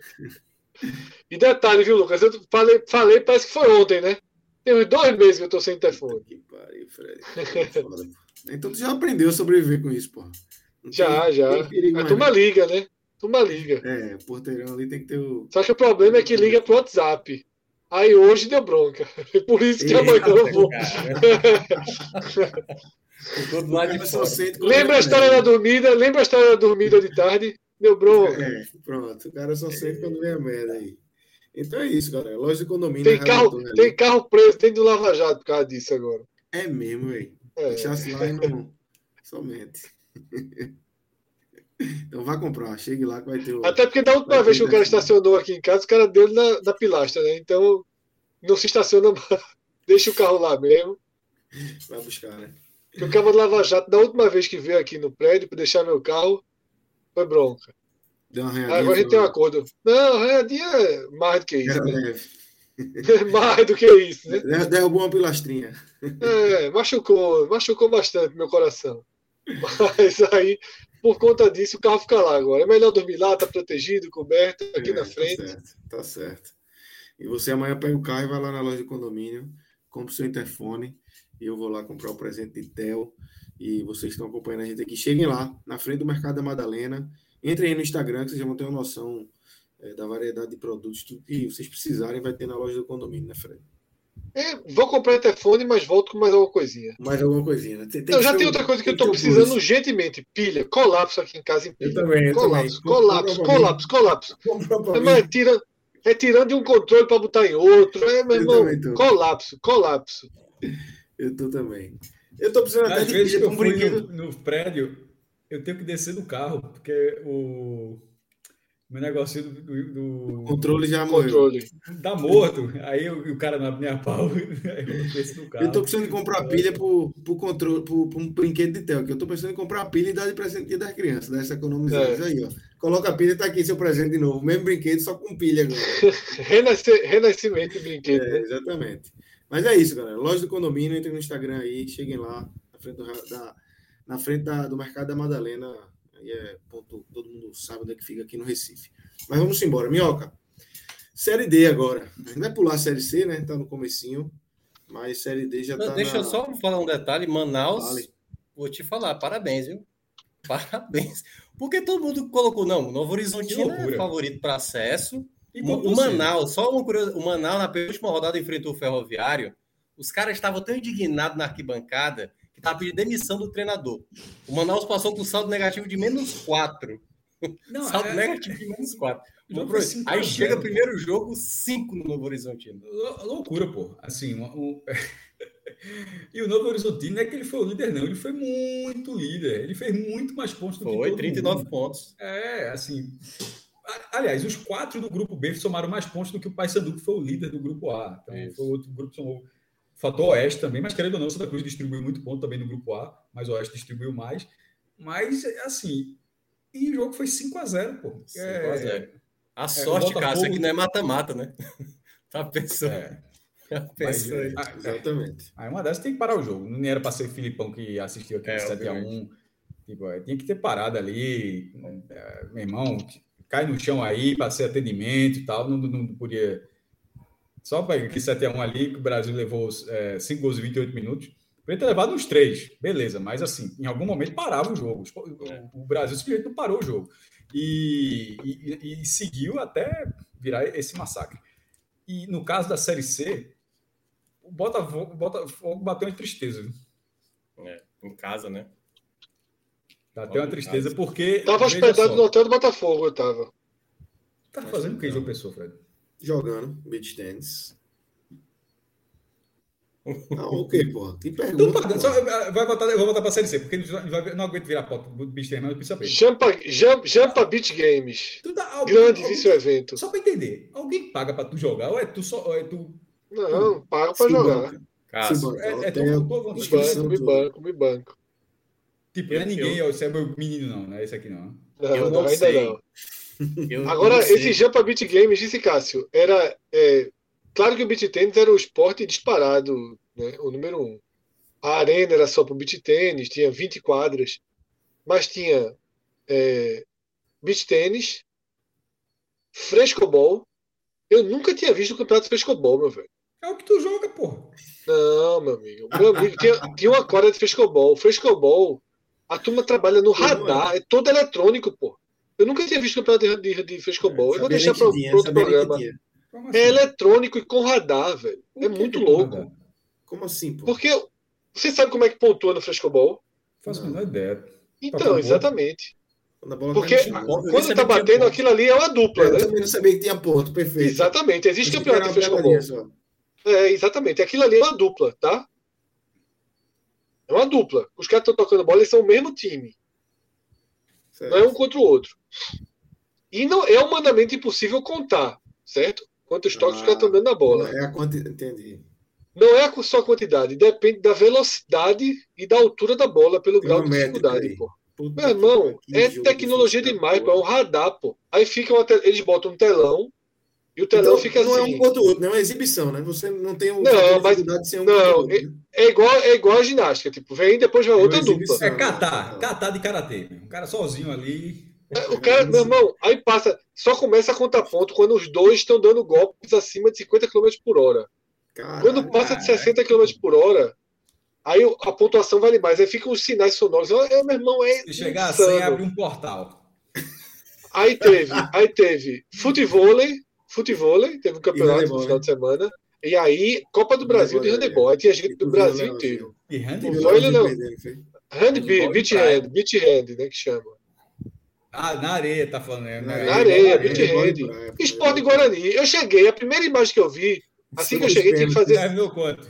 Foi para os pênaltis e não terminou. A, prime... a primeira imagem que eu cheguei quando eu vi, é, tinha que fazer o teste de Covid, né? Para entrar lá, tinha que fazer o RTPC. Aí, assim que eu estava na fila. Né? Não, é de graça. A prefeitura que. que a prefeitura de uma pessoa que fez para todo mundo. Aí, a vigilância sanitária, na verdade. Tá aí, né? na fila para o resultado, era de frente para a quadra do handebol. Aí tinha um time de laranja levando um cacete, velho. Eu só vendo, né?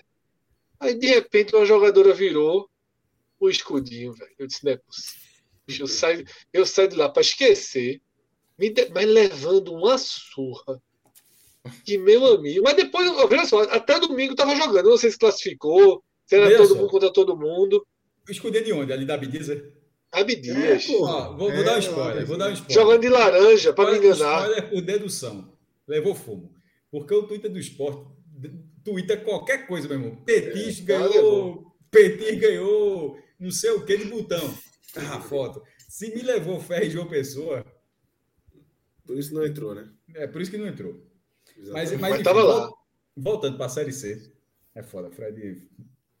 Não, é só para dizer que o Botafogo tava, mesmo jogando em casa, ele estava hospedado. Vai acordar amanhã, 9 da manhã para ver no Sport TV alguma coisa para passar de tênis, vai estar na grade. Eu vi, né? Eu vi tu que avisou, né? Não, mas no Sport TV só é à tarde. De manhã naqueles canais mais esquisitos. Até no Mundial, né? É, no Rio. Mas é Mundial, é tipo a Copa Davis, é um Mundial por equipes. É. é. mundial, né, porra? É assim. É, quando é eu vi Mundial e Brasil na, né, no grupo da morte, eu falei, eita. Pelo amor de Deus, pô. É julho. Quem, quem, quem são os, os, que fazem o grupo da morte no beat tennis? Assim, fiquei pensando. O Brasil não é o melhor do mundo, não. Pois é, mas fiquei pensando Irmão, se o Brasil, com uma, uma, aula desse, uma aula desse tamanho, não é o melhor do mundo. Porque assim, vôlei de praia é bom, futebol é, é Mas o Brasil é bom, o Brasil é bom, mas não é o melhor. Bom. O melhor é quem criou, né? Que é, que é a Itália. Ah, tá. Foi na Itália, foi. Uma... Itália, Itália. Tem equipamentos, a maior parte é italiano. Vamos embora para não, não falar mais disso? Então, ali, sai, Enfim, volta para a Série C. Volta para a Série C. Fiquei, fiquei com o Botafogo, porque a chave do Botafogo é muito difícil.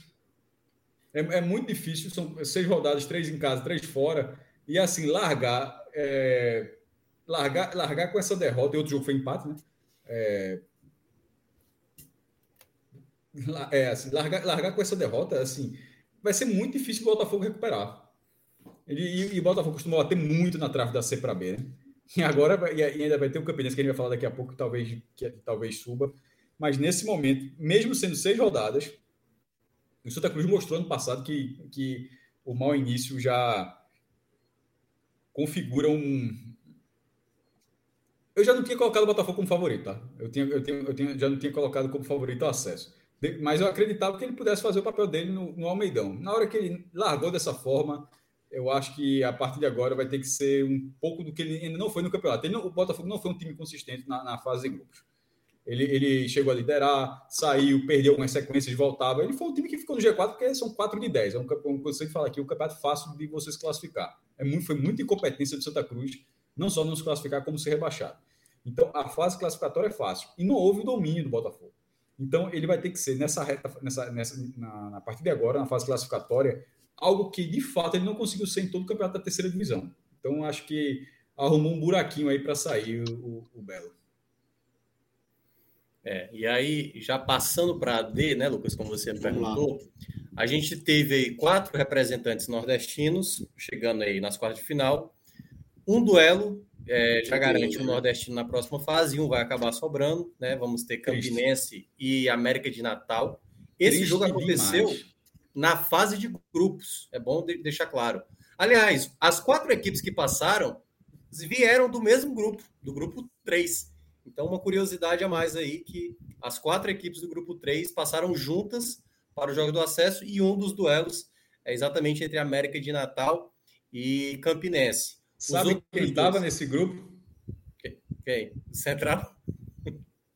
Central. O, o azar que o Central tem com o grupo, meu irmão.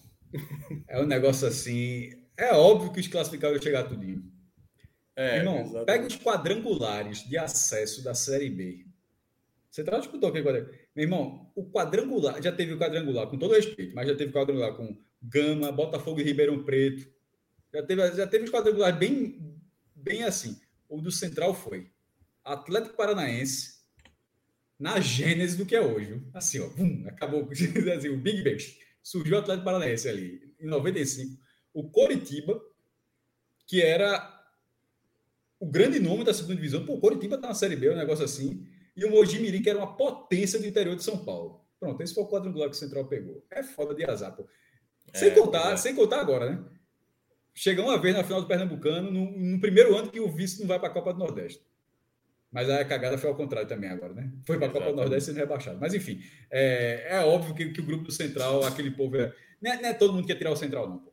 Tem que ser bom. Pois é. E os outros duelos, né? Aí a gente tem um duelo que eu diria que é bem desfavorável para o clube nordestino, que no caso é o Atlético Cearense, que chegou a momentos até de brigar com o Central ali nas últimas posições, né? E treinou para o Paragominas, viu? É, e tirou o Paragominas, né? Pelo, pela, pelo, fez um gol, né? Que podia perder até por um gol de diferença, perdeu por 2 a 1 um. Mas estava Passou e vai enfrentar. É, vai, vai enfrentar a melhor equipe das que avançaram, a Ferroviária, que é comandada pelo Elando. Primeiro, já é uma equipe paulista, que já é, é chato de toda forma, né? Sempre tem um peso maior, um elenco mais pesado, com mais investimento, mais estrutura. E o Atlético Cearense vai tentar fazer aí, né, a façanha de eliminar uma equipe Concordo, como a Ferroviária. A qualidade aí dessa chave é a maior de longe dessa, dessa fase aí. Inclusive, se o Atlético Cearense, ex-Uniclinic, tirar a Ferroviária, é, vai, vai, ser a, vai ser a conta mais improvável de apostas assim, de derrubar, porque é, é difícil apostar em algo diferente. A Ferroviária ela vem batendo nos títulos menores de São Paulo, tipo Copa Paulista, é, chegou a ser bicampeão, disputou outro título assim. A, fonte, a própria fonte luminosa onde ela joga foi toda reformada. O time feminino já foi campeão da Libertadores. A gente tem toda uma organização ali em Araraquara que, como você falou, é, o coloca num dois, dois metros à frente do Atlético Cearense em, em busca da vaga. É. E o outro duelo, eu diria que é um duelo muito interessante. ABC contra Caxias, cara. Esse eu acho que é o grande duelo de acesso dessa Série D. Assim, tá no mudo, Fred. Grande jogo. É. O Caxias já enfrentou a Portuguesa, assim, já vem eliminando, já eliminou um clube de, de certo peso, né? Com peso nacional como a Portuguesa. E vai enfrentar o ABC, que curiosamente, né? Ele, primeiro, tem um efeito aí potiguar, né? São duas possibilidades, com América e ABC, e é uma possibilidade que vale demais para o América de Natal. Porque o América de Natal ou consegue o acesso para a Série C, ou caso não suba, ele tem que torcer para o ABC subir. Olha que coisa. Ele tem que torcer para o rival subir para ele disputar a Série D do próximo ano. Senão, ele não vai disputar a Série D da temporada de 2022. Então, temos aí esse duelo que eu considero o mais interessante, né, o mais parelho em termos de camisa entre ABC e Caxias.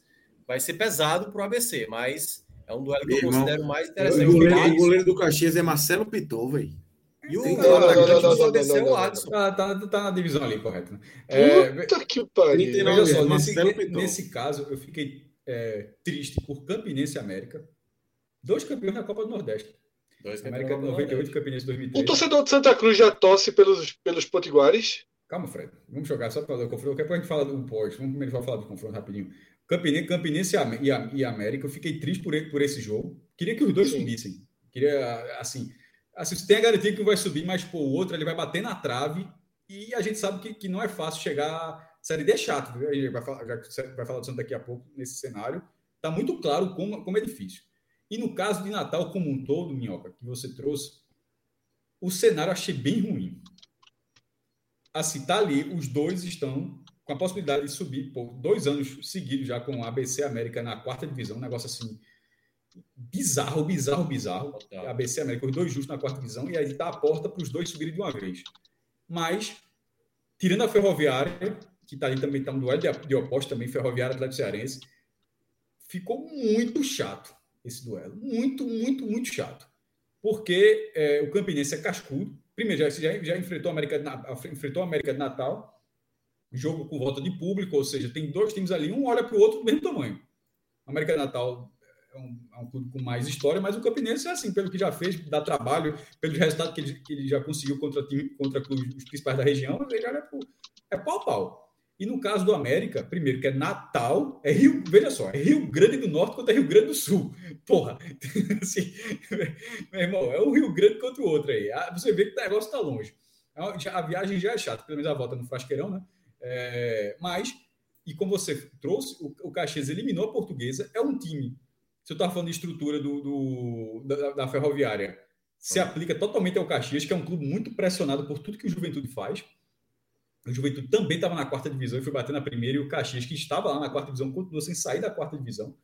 É, foi embora, mas mesmo assim vai conseguir os resultados. Foi vice-campeão gaúcho ano passado, ficou perdeu o primeiro jogo em casa, ganhou o segundo jogo, ficou na, na arena do Grêmio, ficou um gol de ser campeão gaúcho e não conseguiu sair esse gol. Então é um clube que também vai batalhando. A chave foi muito chata para o ABC.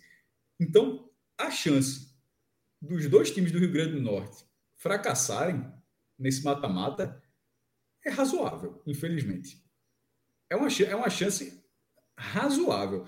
Estão, estão, ali, estão vendo o portal da Caverna do Dragão, mas ao mesmo tempo, eu não estou dizendo de um ou outro, estou falando dos dois. A chance dos dois caírem é, é o que você olha assim e fala, porra. Perigoso. Perigoso demais. Um é, é papal, o outro é perigosíssimo. O outro é perigosíssimo. Então, assim, e, e, como eu falei, América de Natal e Campinense eu fiquei triste porque, com todo respeito, assim, eu preferia que fosse é, América de Natal e Atlético Cearense, Campinense e Ferroviária, assim, que dava mais chance tipo, entre América, com todo respeito, entre América Natal, Campinense e Atlético Cearense, eu prefiro mais América Natal e Campinense, tá entendendo? Assim, eu acho que são clubes de apelo popular, com mais história, não só por ter, ter história, não, né, né, a lógica nessa, ela acho que é, envolve mais gente. Atlético Cearense é tipo aquele clube Sim, empresa. cidades importantes, né? É, é isso aqui, é, fora, a representatividade. Né? né? Cidades importantes que não estão representadas, obviamente. É, mas nem se, fosse, se fosse o ferroviário, eu já, não, eu já não teria essa opinião, tá entendendo? Se fosse o ferroviário, não teria sim, essa opinião. Sim, dizendo, mas aqui é mais, é, mais é, é, é, o perfil do clube. O perfil do clube empresa, assim, eu não consigo, na dividida. É como o retrô aqui, né? Que ninguém torce a retrô é, central, todo mundo seria tipo, central. Retrô combinado, ninguém. Não caiu uma gota na, de lágrima de ninguém pela virada que tomou do. do assim, caiu de alguém, claro. Estou falando assim, mas assim Porque você torce pelos times do seu estado, os outros times intermediários, quando vai nas outras competições. Pô, a gente viu o Cearense, ó, o acesso do Floresta, o acesso do Ferroviário, o, o Baianos com o Jacuipense. Você pensa, no caso central, toma seco central. Mas, enfim, de uma forma geral, você torce. Como todo é time grande, né? Time grande. Como o, o Afogados, como ele o Atlético Mineiro, porra, tava todo mundo fechado com o Afogados naqueles pênaltis. É isso que eu tô querendo dizer. E no retrô ainda não, ainda não teve esse envolvimento, mas pelo perfil do clube. Um clube empresa. O clube empresa não atrai muito. Então é só por esse perfil, coisa bem específica, que na dividida é óbvio que eu sou América de Natal e Campinense. Assim, tem, tem, um, tem uma diferença muito grande. Enfim, mas aí. lá Você acha melhor para o Nordeste que passe os dois potiguares ou Campinense e ABC? No caso, o ABC tem que passar do, do Caxias. Sim, certo? sim, sim, então, sim. Aí, tipo, dois. Porra, eu queria. É, é, por isso que é a, a dor que eu falei, por isso que eu senti isso. Porque Campina Grande precisa fazer parte. Campina Grande, ela no futebol, ela tem importância, para mim, do mesmo naipe de João Pessoa. É, para mim é a mesma coisa. Sempre foi crescer dessa forma. Com, com Botafogo, Campinense 13, é, um vai variando, um melhor momento aqui, mas eles sendo de top parecido. E, e no caso, é, Natal precisa voltar a ser um, um, um, cenário de protagonismo na região. Não dá para ser como está hoje. Então, assim, se, se o ABC passar, aí eu vou fechar os olhos, seja o que Deus quiser do outro jogo. Qualquer, qualquer coisa vai. Eu não, eu não, eu não, tenho, não, não, tenho uma preferência, porque eu realmente eu, eu, eu acho que os dois. Se o ABC cair, então você é Natal. Se você é América. Ah, se, se o ABC cair, aí, eu, aí, aí você vira América. Aí, aí, eu viro América, porque aí, porra, não subir ninguém é foda também. E, e até pelo problema, porque o Campinense ganhou o Campeonato Paraibano desse ano. Ele tá na Série D do ano que vem. Se o ABC cair e o América, e o América é, perder, o América não joga nem a quarta divisão no ano que vem. Ainda tem então, isso. Então o, o torcedor do Santa é campinense fechado. Para não ter o América Natal. Isso. Porra, não é mais é. fácil torcer para o América subir, não, pô? Não, mas aí tem o Campinense que é chatinho. Não, pô, mas nesse caso teria o ABC também do Santa, pô. Não, não. O ABC, o ABC pode subir, eu tô falando só nesse jogo. Não, mas o ABC influencia ah, o ABC também joga, nessa questão. ABC porque se o ABC subir, ah, é, sim. É, América, é, então, o América é. É. Mas ainda assim é melhor para o Santos. Um cenário onde o ABC não subiu, o ABC joga. Se o ABC não subiu, o ABC vai jogar a quarta divisão, Fred. É. Isso, é. De toda forma, vai ter um, o ABC ou a América, né? É. é. A diferença é que pode ser ABC e Campinense. Isso, isso. E só ABC, é isso que você está querendo dizer, né? É, isso, é melhor ser só ABC. É isso, isso. que você está querendo dizer. É. Então, agora o cara do Santa está tranquilo, assim, tá, tá tentando, um negocinho, tentando se recompor aí, e arrumar a secada. Torcer por quem? Série D 2022 é demais. Pode é acabar, Lucas. É foda. Não, sem contar. Danilo! Tron, sem Lucas nesse espírito. Sem contar que o cara da América. Não, para acabar agora. Sem contar que o cara da América de Natal já tá assim, nervoso numa escala grande. Total. Aí o cara me começa a chegar uma energia negativa de graça. Como é que essa é de graça? Assim. Uma energia negativa de sol, tá vindo, uma, tá vindo uma, uma carga de energia negativa aí do Recife de hoje. Tá, cara, tá secando. Por quê, só recebendo a pancada. Por quê, tá né? Tô aqui quieto na minha. Ah, e um detalhe a mais: o, o futebol cearense pode ter três representantes, caso aconteça, na Série C, né? Que seria também uma façanha. Floresta Ferroviário. Cinco, e cinco entre os cinco 60. da C né? para cima. É. E cinco entre os 60 é foda, pô. Cinco é. entre os 60 é, é um negócio assim. Seria realmente. O Agora, o, o, outro, o outro ponto é o seguinte. Cinco, por isso que eu tô falando que eu não tenho como dizer. Cinco times de Fortaleza, porra. É. Assim, não tem ninguém do interior. É, o Guarani de Sobral, o Guarani de Sobral só tinha essa chance, cara. Só Ele essa... caiu para a Série B cearense. É São Ele Paulo. vai ter que remar tudo de novo, vai ter que subir para a Série A cearense. Pá. É complicado. E o, o, o Floresta permaneceu na terceira divisão paralelamente ao não acesso na segunda divisão do Ceará.